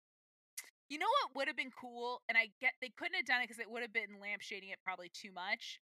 I wish we had seen her go into that cubbyhole, and we could see her do something else with it. But then it would feel less. Because what we see her do in that room with the music and the sad is laying around being sad. Mm-hmm. I wish we had seen her do something with the cubbyhole, even if what we thought we were seeing in the cubbyhole was something else. Now, in an episode with VO, it would have been her getting a special memory from, you know, her, Duncan, and Lily, and then saying some comment about how this is her version of the uh, air vent. Like this is how you this is how you hide things when you don't have central air. Something like that. something like that. But you're right. But I do respect that we don't get the because I think the VO lying to us or tricking us would have hurt more. Yeah. No, it's too it's too far. It's too far. it would be too personal. Okay, I have a question for you. What is up with this video game? Is that a Oh. thing boys were playing? Dead or alive volleyball. It is a hundred percent Dead? a real thing. There's murders? it's Dead or Alive was a uh like a one-on-one arcade style fighting series for Okay. the Xbox. Dead or Alive Volleyball was a spin-off game that I believe came with uh the Xbox at a certain point, you know when they did those uh packages Yeah. and it was like a mini it was basically a mini mission on a disc where the uh buxom fighter ladies of the dead or alive universe uh just hung out on a beach and played volleyball and it was 100% real and i played it Okay. Now, just so I because Dead or Alive, when you have no context, like my brain, Mhm. Mhm. sounds like zombies and stuff. But this is like, it could just be, this is like Street Fighter. It's a it's yes, it's an absolute Street Fighter clone. Okay. Yeah, I really missed out. Mm Mhm. That's what was happening. I mean, they were having um, okay, so that's I was worried it was like some weird obscure creepiness, but no, it's just like mainstream creepiness. It was mainstream creepiness for sure. It was an it was an outlet, I guess we could say. Those Yeah, feelings I had to go somewhere. Yeah, and I am a person who literally cut pictures of boys and girls, but mainly boys, out of Abercrombie and Fitch catalogs and had them on my Mhm. wall. Right. And not even like as a masturbatory aid or something like that. No, just like because I liked looking at good looking boys. Mhm. So I can't really shame Dick for playing video games with boobs, video game boobs that bounce. And there's something. And so when I call about so it- creepy wasn't fair. I think if you invented that game just for this show, I would kind of that would feel creepy. But right, this was just right. what kids were playing. It was what kids were playing. Yeah. Um, and there was something about it that was like non-mass non-masturbatory. How do you say that word you just used? Mass. Oh, now I'm not gonna be able to say it. I- Masturbation, masturbatory, masturbatory. Masturbatory. It was non-masturbatory male bonding in a way. It was Sure. very much like the uh Sports Illustrated swimsuit issue of but if you could Xbox both games. read it, it at was the for same time, it was for young men to both be in a room and uh, gaze upon bouncing fake boobies, but with a competitive nature that made it okay for them to both be in there getting turned on. I think that was an aspect for it, maybe just for me. I th- here's the thing. I think what you're saying is proved out excellently by what we see because we're not watching the two guys. They're, I mean, obviously Dick and Logan are enjoying the game, but neither of them are like horned up by the Right. game. They're just Right. enjoying it. So, and I'm sorry for calling it creepy. That wasn't fair. I think because I didn't No, there is an intention. it- There is an intention behind it for Yeah. sure. The we know what the market is. Yeah. Um. Okay. There's a lot to love about this episode. Yep. But there's Is something that I love so much that I saw in this episode that I don't think I noticed before, or at least it didn't strike me, and it may be my favorite thing ever. When Veronica throws the pen back at Vinnie, did you see how he catches it? Yes, one arm in the air, Yes. So basket the, catch at Yes! his waist. so the the actual catch is happening in one hand. Wait, is that it's a metaphor? Sleight of hand. It's sleight of hand. Oh my god! He's such a master. Vinnie is such a mastermind. Oh, I love that man. Oh, Mogi, you fucking spotted that shit. God. Uh, but I, I love it so much. It's like I can't wait to try it. I mean, I you'd have to see something coming in low because you do the non-impressive ha- catch with one hand, and then you do the like, you know, dream reach out, you know, plucking Yep. it out of the air catch that Yep. not real with the other hand. Oh, I oh yes. oh man, okay, so good, so good. and how and it's like not even like it's it's easy to miss but it is Yeah. not meant for you as a viewer to miss that it just No. seems like a funny physical gag yes, from the brilliant ken marino but as a metaphor who wouldn't want to flash that he's doing sleight of hand and totally like vinnie would want to put his fucking supervillain thumbprint all Totally. over this caper he Oh. loves that shit he does. and He's- it's not even his caper. He's Nope. just excited to be involved. Well, and this is before the letter, so it's also like, or is he saying, "I see the caper, I know the caper's happening." He's not in it yet, but he's like, "I see you. Mm-hmm. You're doing a lot of show with your one hand, but your other hand is just catching the pen." Yeah. Oh my goodness. Oh, it's so good. All right, so that's okay. So That's that's great. easily favorite part of the episode, but but we haven't even really talked about the performance. No one saw coming. The casting. One would have to be a genius to do, and that is Xena, warrior FBI agent. mm-hmm. She's so Yeah. good. She's so good. She's so fucking tough and Mhm. cool, and she does her like team me metaphor, and Oh they've obviously God. practiced it in other small jurisdictions I because also, oh my god, Agent Well, her like her sidekick is silent. He just does silent acting with his eyes. Yep. Yep. Um, no, he has a couple lines. He's not mute or anything, but uh, it's amazing. He is Uh, the he is the perfect backup. Yeah. Oh man, when she walks into Sheriff Lamb office, she's standing there with her thumbs and her belt loops. Mm-hmm. Or no, in sorry, tucked into her belt. Like, oh, Yep. She's the Flash. He's the Pan. It's a perfect fucking combination. all right. I have a so on the boat that they okay. So the so the next lead they get is some man at the marina is saying, "Oh, The a- SS Spaghettios. yeah, someone sold us a. Bo- I sold a boat to a teenager." Which, uh, red flags much? Eh, you know, Uh, cash. Cash not- is king. Cash is king. What are you gonna do? So he sells a boat to some to a teenager, and then they find the boat off the coast. Mhm. And in on the boat are twelve cans of spaghettios and dirty Dirty diapers. diapers. It's like you would almost rather find a corpse. Hundred percent, and also just like, but we also know that nobody's been on that boat, so they just had to load the boat up with dirty diapers. Yeah. That was what I was thinking. It's gross. They were. There should have been a line where Keith is like, "Oh, it smells like fucking shit in here." Just at the cold open, and then you could reveal that she was hiding them in the bathroom wall. it would have been perfect. Instead of the clean ones, just dirty ones. Oh God. Well, I'm glad they got all the dirty ones out of there. Yes, true. But it, yeah, and uh, you know, Agent Morris is super smug. She's very. She's even smug in the moment of suggesting that uh, Duncan fucking murdered his infant baby Yeah. and drowned himself in the process. Uh, but she's like, she's got it, man. She's fucking on to everybody. Nobody's getting one past her. Not even that cool customer Keith Mars. It's you know, yeah, it's, uh, it's she's great. tough as nails. But she is. She's getting fucking. sh- She doesn't even know. She's getting bowled over by that little teen girl. Well, with a team, she's not even doing it by herself. She's got a lot of she's got a lot of money and Mhm. support on this. Yeah. Um Oh. Can we talk about Wallace and why he came back to town? It's very sad.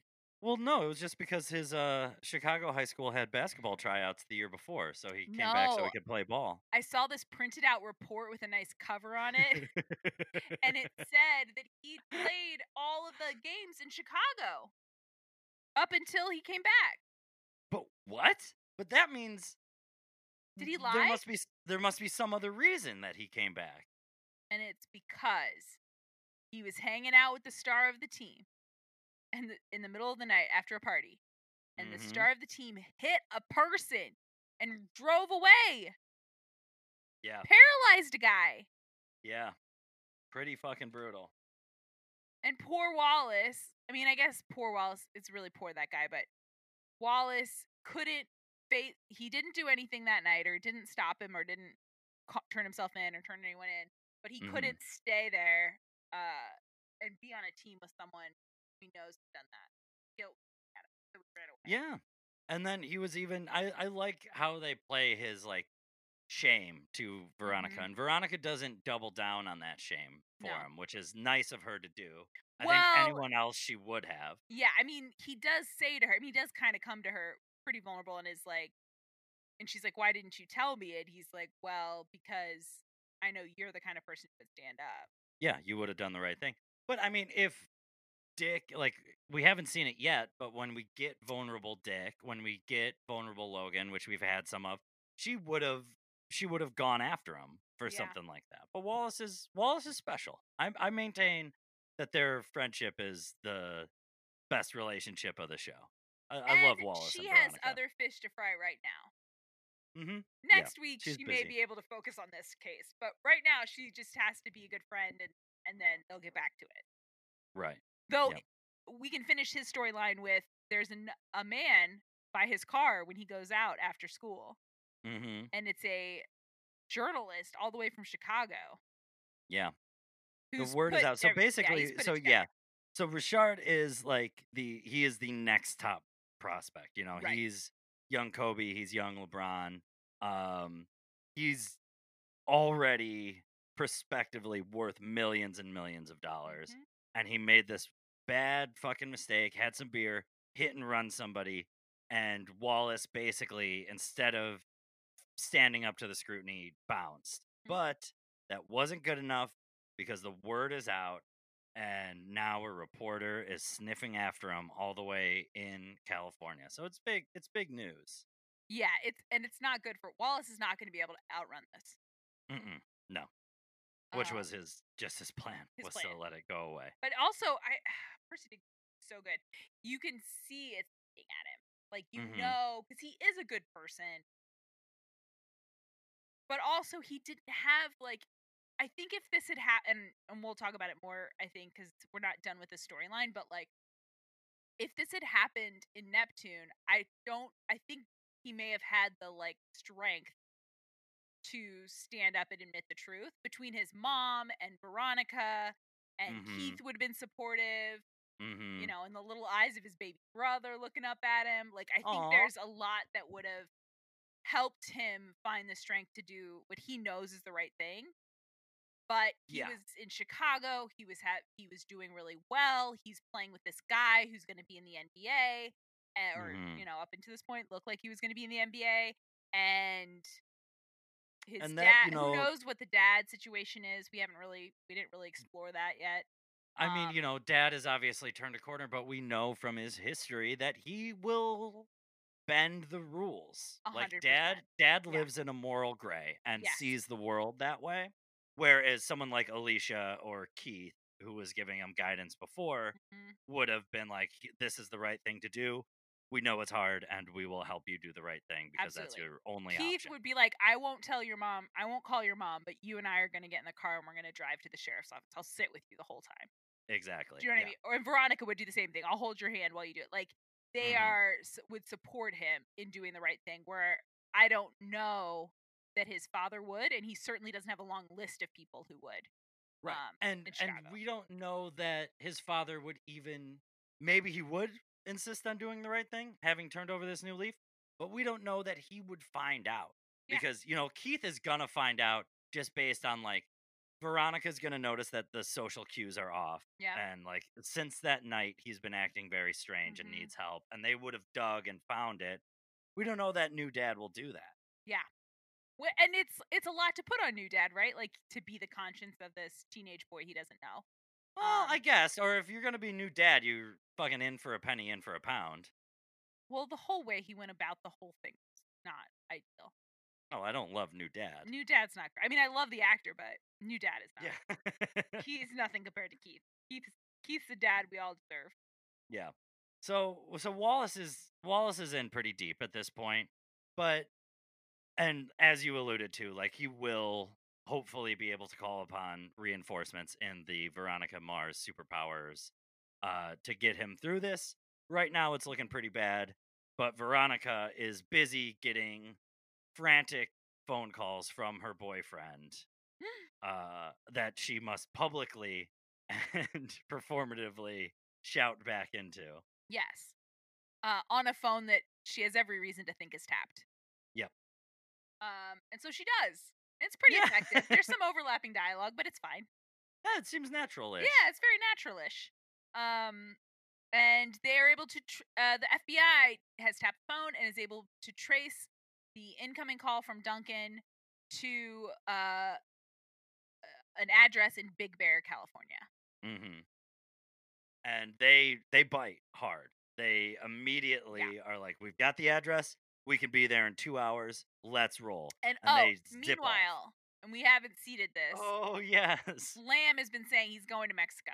he's and Veronica, going to Mexico. And Veronica's like, he doesn't even like Mexico. And Oh, he's like, "Oh yeah, he doesn't like Mexico because he's on a boat and Mexico's next to water, so he's probably going to Mexico." and then when he's like, okay, Br'er Rabbit, I was like, that's the best line. Is that the best line Lamb has ever had? He likes children's literature.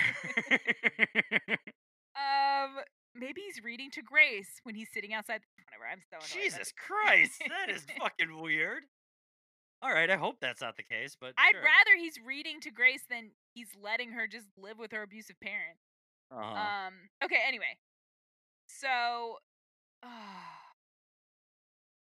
so they go to Big Bear. so yeah, so he's like he's but like he's on still- Mexico. yeah. He's got all his contacts at the border being like, look, I don't care if there's uh, two dozen cars Mhm. trying to get into Mexico today. You that was search them so all. funny because like It was pathetic. it It was, was- absolutely pathetic. well because everyone knows well not everyone knows but FYI and who knows what it is right now because this is a wild where 2020 is a wild time. Yeah, I haven't But- been to the border and Yeah, if you are an American citizen, getting into Mexico, eh, it could maybe get back to. It's not that bad. It's easier going south than it is going north. Yeah. But there's still 500 cars in front of you minimum. Anytime you go. I wondered if it was like, is there something that's like a sh- like, are they not Tijuana? Are they like the um, what's that other border town that's like closer to the ocean? Isn't there a Oh, I'm not- small? There's like a mini border. I I'm not remember what it's sure, but that that could very well be it. Tio- there, that was not Tijuana. Tijuana. That No, was no. not Tijuana. And the show has done the Tijuana border. Yeah, it quite doesn't look like that. I think they shot it at the Tijuana border. I, they must. this may be like because there is another border that's like but again yeah the the huge backup is yeah it's like what you expect at any toll anywhere in america it's nothing And they're like, I don't know, Sheriff. I don't think we can hold these people back very much longer. They're honking their horns and everything. i'm an exchange guy from long island A Long Island. Hey, let's go, Islanders. and lamb's like yes let's go islanders yes, let's, uh. like, yeah, you know, I'm really more of a Ducks guy. I will say this episode made me want to go to mexico I mean, last time I was in Mexico was with you, and it was, it was so blast. fun now the, getting back over the border was i don't remember i don't know your experience My it was a very long It took like eight and a half hours. It took so many hours. I almost adopted a puppy. And by adopted, I mean bought one of the puppies. For, and I was like, what do you do? I still wonder, what do you do if you just buy a puppy? You got to get it over. You, I mean, you put it. Do you You, leave you hide your it? spare tire in Mexico because you Yeah. put the puppy in that. Yeah, I don't think you can. You can't bring a puppy. Well, they're border. selling puppies a hundred That's yards from the border. They exactly. So, uh, and at the end of the day, they go back to the border and catch all and the get all the border- yeah, puppies. catch all the border puppies that were abducted, that were actually taken out of the cars. Those oh, those puppies were so cute though. Yeah. I mean, yeah, I ended up with the right dog, but Yeah, Fletcher's had- great. yeah, and I would have had to sneak it in because I didn't live in an apartment that was allowing dogs at the time. So I would have had to. Ha- it would have been a sneaky board. I would have Mm-hmm. Double- sneak it into sneak. America and then sneak it into my apartment. Yeah. Probably would have got evicted. No, everything worked out the way it's supposed to. I believe yeah. fate. Look, do what you got to do. You know, I'm all for crimes of many kinds. if but you had been in the car with me, the chances of me getting one of those puppies, I think, would have gone up like fifty to hundred percent. Oh, absolutely. But I wouldn't even think about smuggling. If I was there and someone wanted to buy a puppy, I would just be holding it the whole. Right, but I think when we got trip. to the border patrol guy, because there is a guy you talk to, Mhm. I don't think he wants to see a puppy in your lap because you don't have. Oh, yeah. Yeah, the puppy hasn't You don't have papers. so you would have. I think you would have had to put the puppy in a bag Mhm. at your feet. Yeah. Yeah. So yeah, you would have been on. You. It would. Yeah, you're right. I would have made you do the dirty work, but we would have had to figure out a plan to hide the And- puppy. And here's the thing we would have thought of it like 35 minutes after the puppy was purchased. Oh yeah, it would have taken a long time. But then we would have had like seven hours. to- oh, we'd have so much time to practice. The puppy would have become a full size dog.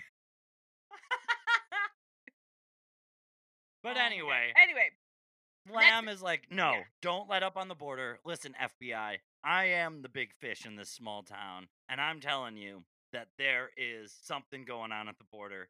So much so that when they drive to Big Bear, he's like, fuck it. They go east, I go south.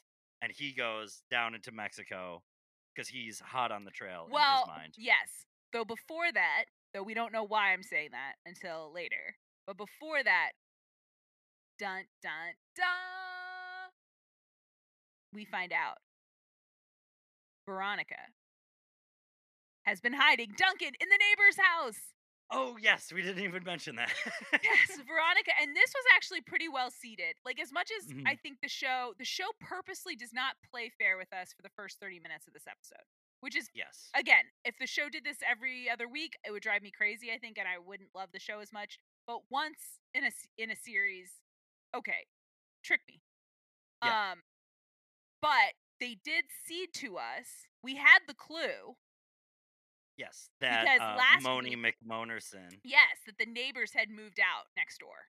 mhm, So we did have. So that's so that was nice that the show did seed that with us. It wasn't just like how convenient. There's an empty apartment right there. right. so it we was graceful. it was great. Like they did a good job, and it also there's also a time we didn't feel one because we watched the episodes back to back, but Duncan was still in still with his parents in Napa at New Year's. Yes. So we have like so by the time we get to um the beginning of Donut Run, there has been time for Veronica to make this plan. right. so right.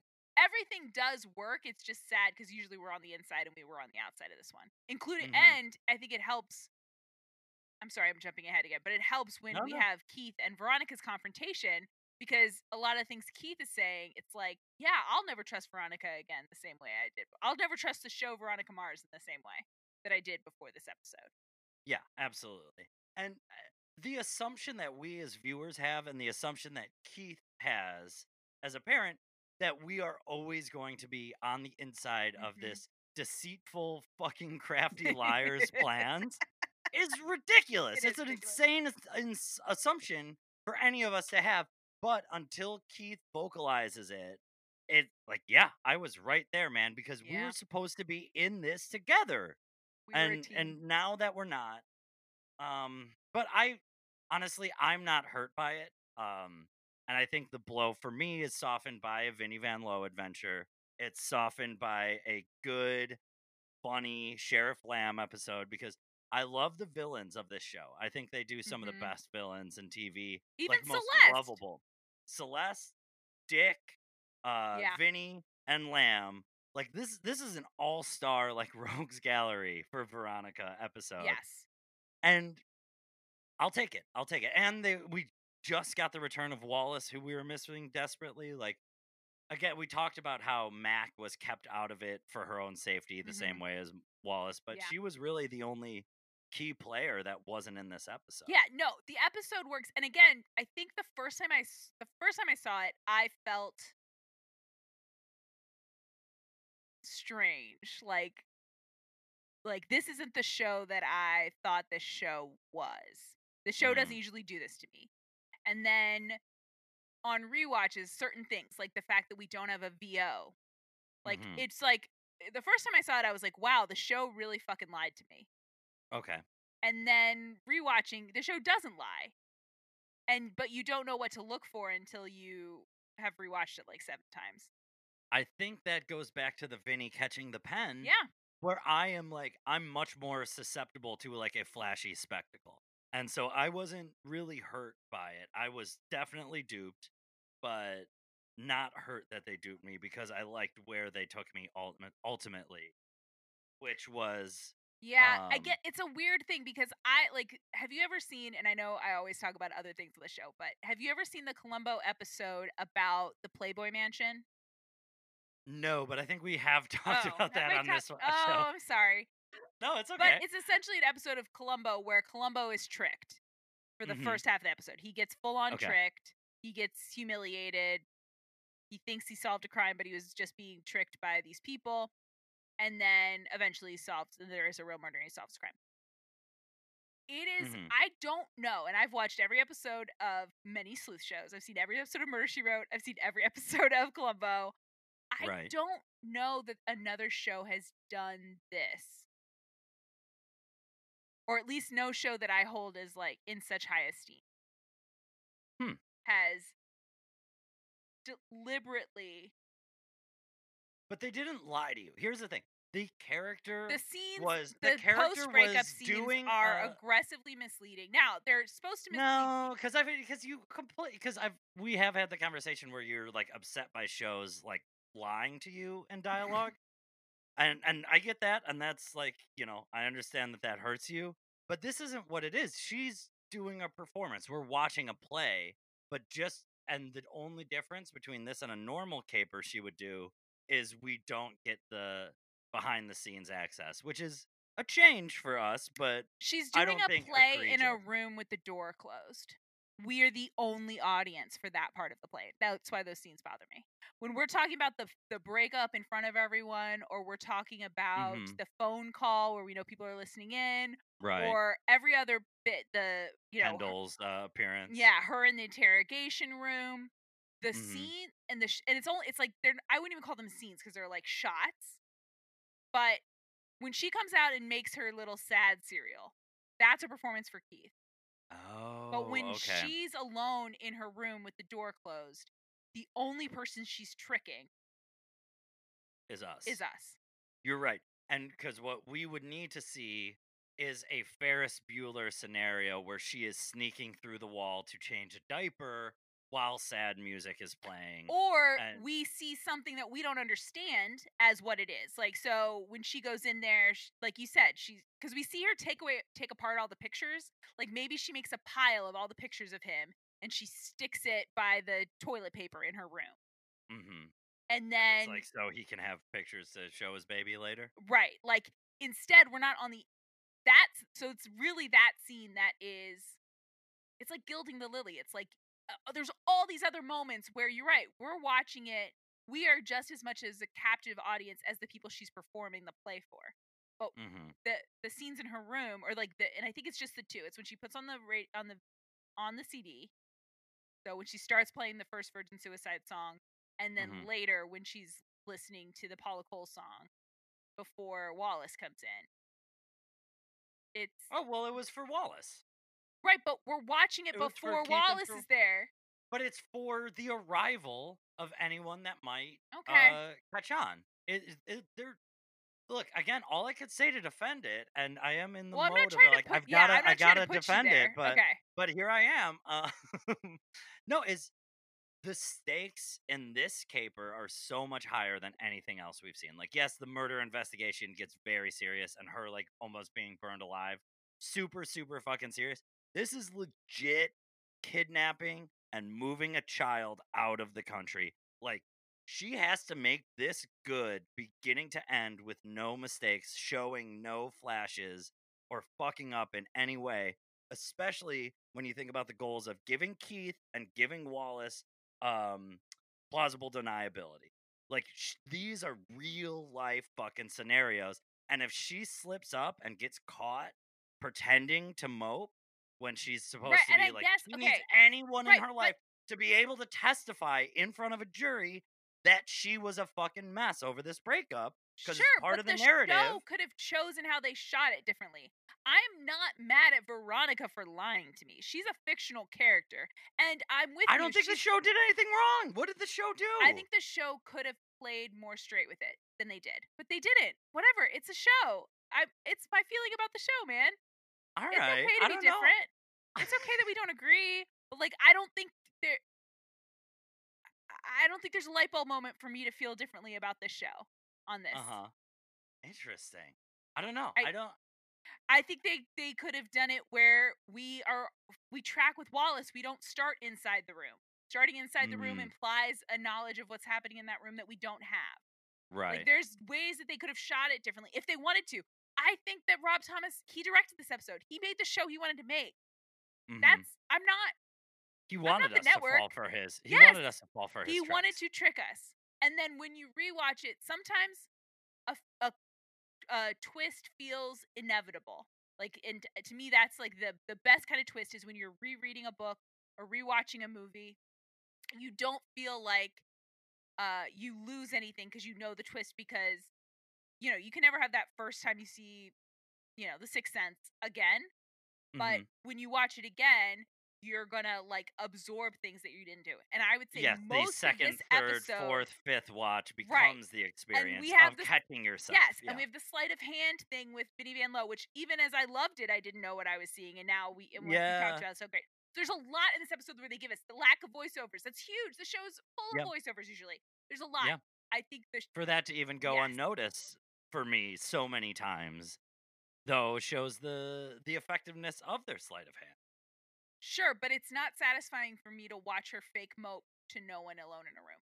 Versus, it's satisfying to me to rewatch her fight with Duncan and think about, oh, so this is what she's, you know, or Mm-hmm. rewatching the scene of her on the phone. Because you're right, it is fairly Mhm. naturalistic. But then once you know what's happening, you can kind of see the string. Yeah, yeah. I don't know, man. It's just how I, I, feel I, about this I episode. feel. I mean, this I is a very, I, I don't know if you know, maybe you don't know, this is a very controversial episode of the show.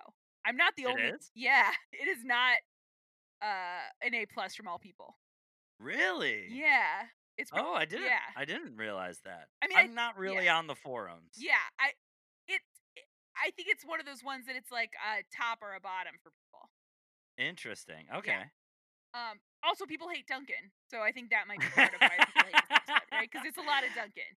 He is the And- namesake of the episode. Yeah, and the and I this worked for me, but the goodbye scene is like the emotional core of the episode. yeah, And, yeah. Well, that and the fight with with Keith. But like both of those if you hate Duncan don't really probably wouldn't land that well cuz you would just Sure. like, Veronica, you idiot. Who cares about Duncan? Yeah, yeah. But I mean, even if that's the case for you, hopefully the addition of the child can give you sympathy. But I know how I know how stands and anti-stands are when it comes to fictional characters. Uh, things that would give you uh, would give people emotional uh, slack in real Yeah. life don't apply. No, they're too Which is totally reasonable because it's fiction and that baby doesn't actually exist. Yeah, neither does Grace. Like you said, she's probably dead. She's probably fucking dead. oh god. So what did you think of uh Donuts um what do you call it? Not puddle of mud. Uh Nickelback uh cosplay. I thought it worked great. I didn't recognize him the. I mean, I knew to look for him this time, but the first Yeah. time I saw this episode, I totally didn't recognize him when we first saw No. those hitchhikers. Yeah, absolutely. Um, It works. Um Yeah, I ass grass or, or gas. oh, Vinnie. Oh, Vinnie. That must have been the most fun Vinnie's ever had. Yeah, probably. I mean, he doesn't seem to have any friends. He has his mom, but so this is probably the Yeah. he doesn't get a lot of teamwork adventures. Well, he'll he'll hang out at the River Styx, but he's not. Oh, we'll oh, see that in the yeah, future. and are any of them Yeah, yeah. friends with him? No, he's kind of. I think they know to keep him on at arm's Well, length because you never know what Vinny is going to get up to. Yeah, and he's like paying women to be nice to him. I mean, that's part of. If you were, Oh, oh no! What we totally fucking skipped over What? the fucking ah Felix's tattoo. Yeah, Molly Molly Fitzpatrick. Fitzpatrick. That's Oh, the okay. Fitzpatrick connection. Yes. So okay. So we got to bounce back to the Logan and Weevil side story. Yes. because their the whole goal of their partnership right now is to find out what PCHer has been working with the Fitzpatricks Right. to sell drugs because that is the missing link in the murder of Felix. Right. How do you link? Because we know that the person who fingered Logan is uh works for the Fitzpatrick. So why are Right. the Fitzpatricks trying to help PCHers? It must be because uh right? a PCHer is selling drugs for the Fitzpatrick. Yeah, and Weevil's like, look, I've narrowed it down to Hector and uh, Bootsy, right? It's got to be one of these two guys. And Logan's like, well, how do we know that the one working with the Fitzpatrick isn't the one who's already dead? And Weevil won't hear it. He's like, Yeah. no way. Felix's older brother Reaper was fucking murdered by the Fitzpatrick over a bad drug deal. You think he's the one who was working with him? It's like, well, duh, Weevil. If we've established that the fucking Fitzpatricks murder people over bad drug deals, why wouldn't we think that he was the target of the fucking murder? But Well, anyway, also, and we've talked about this with Weevil, and I love Weevil. He's one of my faves. But mhm, he is someone who thinks he can run a bike gang with no drugs. right. He or thinks no he thinks that unapproved violence. yeah, he thinks that you can run this gang of criminals and not engage in the most best money making criminal venture there is. right. And the second best, human trafficking, he wouldn't want to do that either.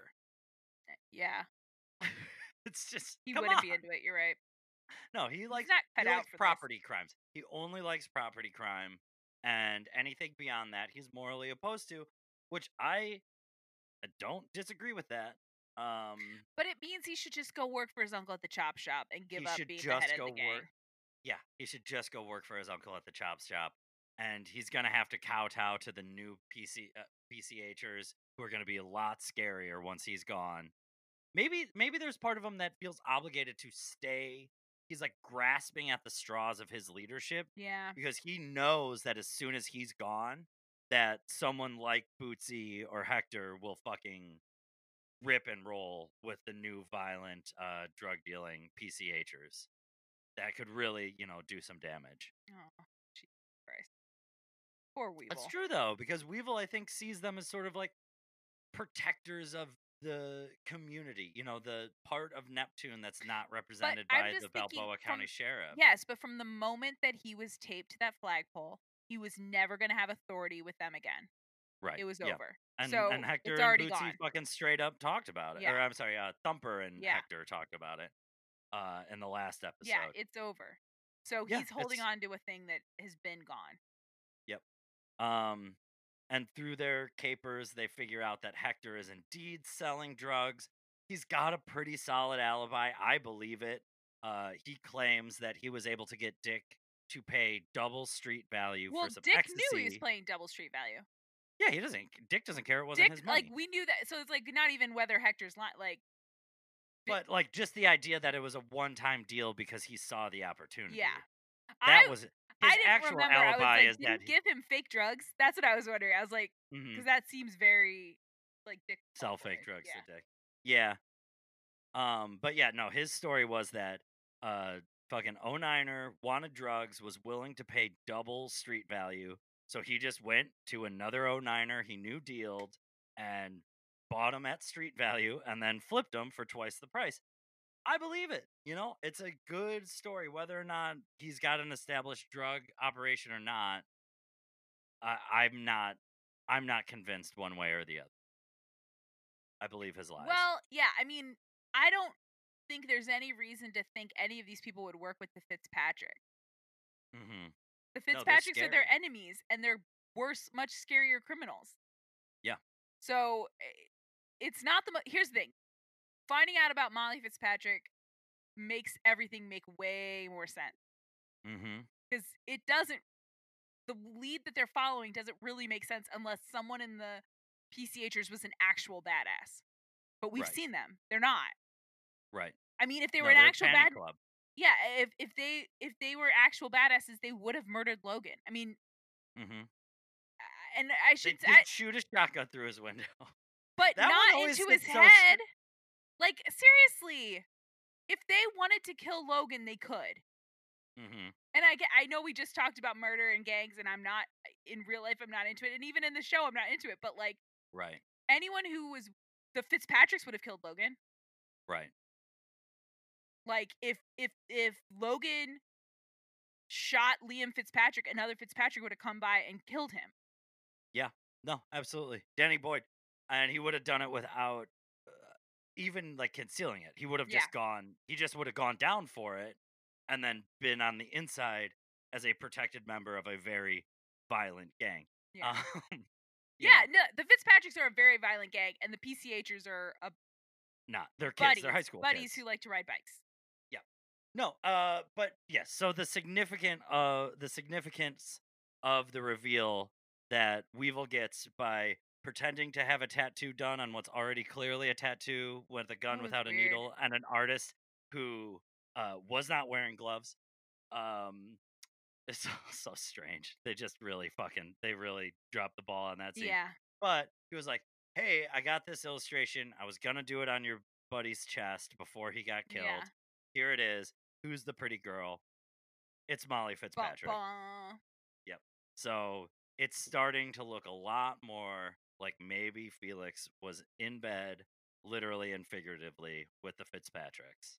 or was fucking a Fitzpatrick, and that would be reason enough to kill him, hmm right? Like, Yeah, honestly, my mind went with it was like a secret love. And then when Liam found out, he was like, okay, you're going to date my sister. Here's the rules. You're also going to move junk for me. That's Yeah. kind of that's kind of where my mind I went. think that's valid, but I, but given what we've seen of the Fitzpatricks, I think it could also be you're going to be in love with my sister. Uh, you, We'll just kill you're you. my enemies. I'm Yeah. getting rid of you. But we'll Oh, find the out. Fitzpatrick, there's we'll find out. Oh god, it's so good. Mogi, thank you for I know this was a long one, but thank you for doing this fucking deep dive because these are No, two we have very important okay. episodes. And we gotta we didn't say it explicitly. We just have to say it so we can like cackle about how fucking good it is. Mhm. Um, hey, Colin, how does Nickelback Duncan get over the border into Mexico? Uh Wait. Oh, I don't remember. How? With with uh with Vinnie. No, no, No? Vinnie has the baby and Astrid, and they meet up with him. Oh. Yes. Okay. He's in the trunk of Sheriff Lamb's Yes, car. And he like eats Ah. snacks and has water bottles. Yep, and he just leaves them covered in DNA. I know he doesn't What care. a fucking awesome fuck you! Because once he's over, oh, he's gone, He's man. gone. He He's in the wind. gone. Donut is in the breeze. You know, I'm a little worried that Vinnie's gonna get tracked going over the border, but I have a feeling that he doesn't take traditional methods to get across the I border, think that that's and valid. that that truck probably lives in Mexico full time. Oh yeah, he and Astrid are walking back. Yeah. I love that I love that Astrid was there. She was the cute blonde that the FBI Yes. ID'd and Big Bear with the tape recorded message. Mhm. Uh Keith is gonna have a hard time forgiving Veronica, but as it'll prove significant as the series goes on, when it comes time to it, he's gonna fucking ride or die with his daughter, even if it's against his wishes. Uh Yeah. good episodes, man. Great episodes. And yes, I'm sorry that I dwell I was dwelling on some of the pieces that fe- that don't feel as good. like I'm Grace sorry that I let it get into. I want to apologize to the listeners for getting into a mom and dad at the dinner table argument with you, but You fuck it, it's what? got to happen. Thing, We've been waiting we four years to talk about this show. I've never talked to anyone about this episode. I think we needed a third person. I think that would have helped because someone would have sided with one of us, and then the other person I think would have let it go. No, I, think that would have been even worse because uh, right now we're a couple fighting at the dinner table. If we had a guest on this week, it would have been a couple I, fighting alright, in well, front I of their kids. say that I would have stopped. I think that I don't think you or I would have tried to convince the other as strongly if there was a third person with an opinion. I think Yeah. we would have said, okay, different people have different opinions, but I think both of you, us, were feeling like if I just explain it to you again, you will say I'm right, and that is not gonna work for either of us. No. Yeah, yeah. Oh Um, god. Gosh, I love doing this show with you. Uh, it's so fucking fun. oh, Mogi, and they named the baby Lily. they do. Mm. Oh. Let's go to Mexico sometime. In the Absolutely, in the after man. times after you make all your money from your Airbnb uh jailhouse. Yeah, it's gonna be a longer trip to Mexico. That's another downside, Oh, that is a I won't be on the California uh, uh, coast anymore. Yeah. Um, but hey, Mogi, how about uh next episode we get together and we talk about uh Richard and Wallace go to White Castle and ain't no magic mountain high enough. oh my god. Uh, those are some good. I feel like we are now in like my this is this is the run. And I think it pretty much goes to the end of the season. I don't know that It- Yeah, it absolutely does, down. and we're gonna get in the coming episodes. We're going to get back to some characters that maybe you haven't been thinking about for a little while. Maybe characters that, without Wallace, uh, play no part in the lives of Neptune people, but when Wallace is around, become main characters I mean, once more. characters that really are the second most famous person who is on Veronica Mars. like characters who have gone on to take the Marvel Cinematic Universe by storm. Personally made the Marvel Cinematic Universe gay. She just did it. I love Tessa Thompson. We'll talk more about Jackie, but I love Tessa Thompson so much. Ugh, it's so good. All right, Mogi. And uh, thank you all for listening. See you guys next time on Come on, now, sugar. Ooh, we did it, bud. Wow.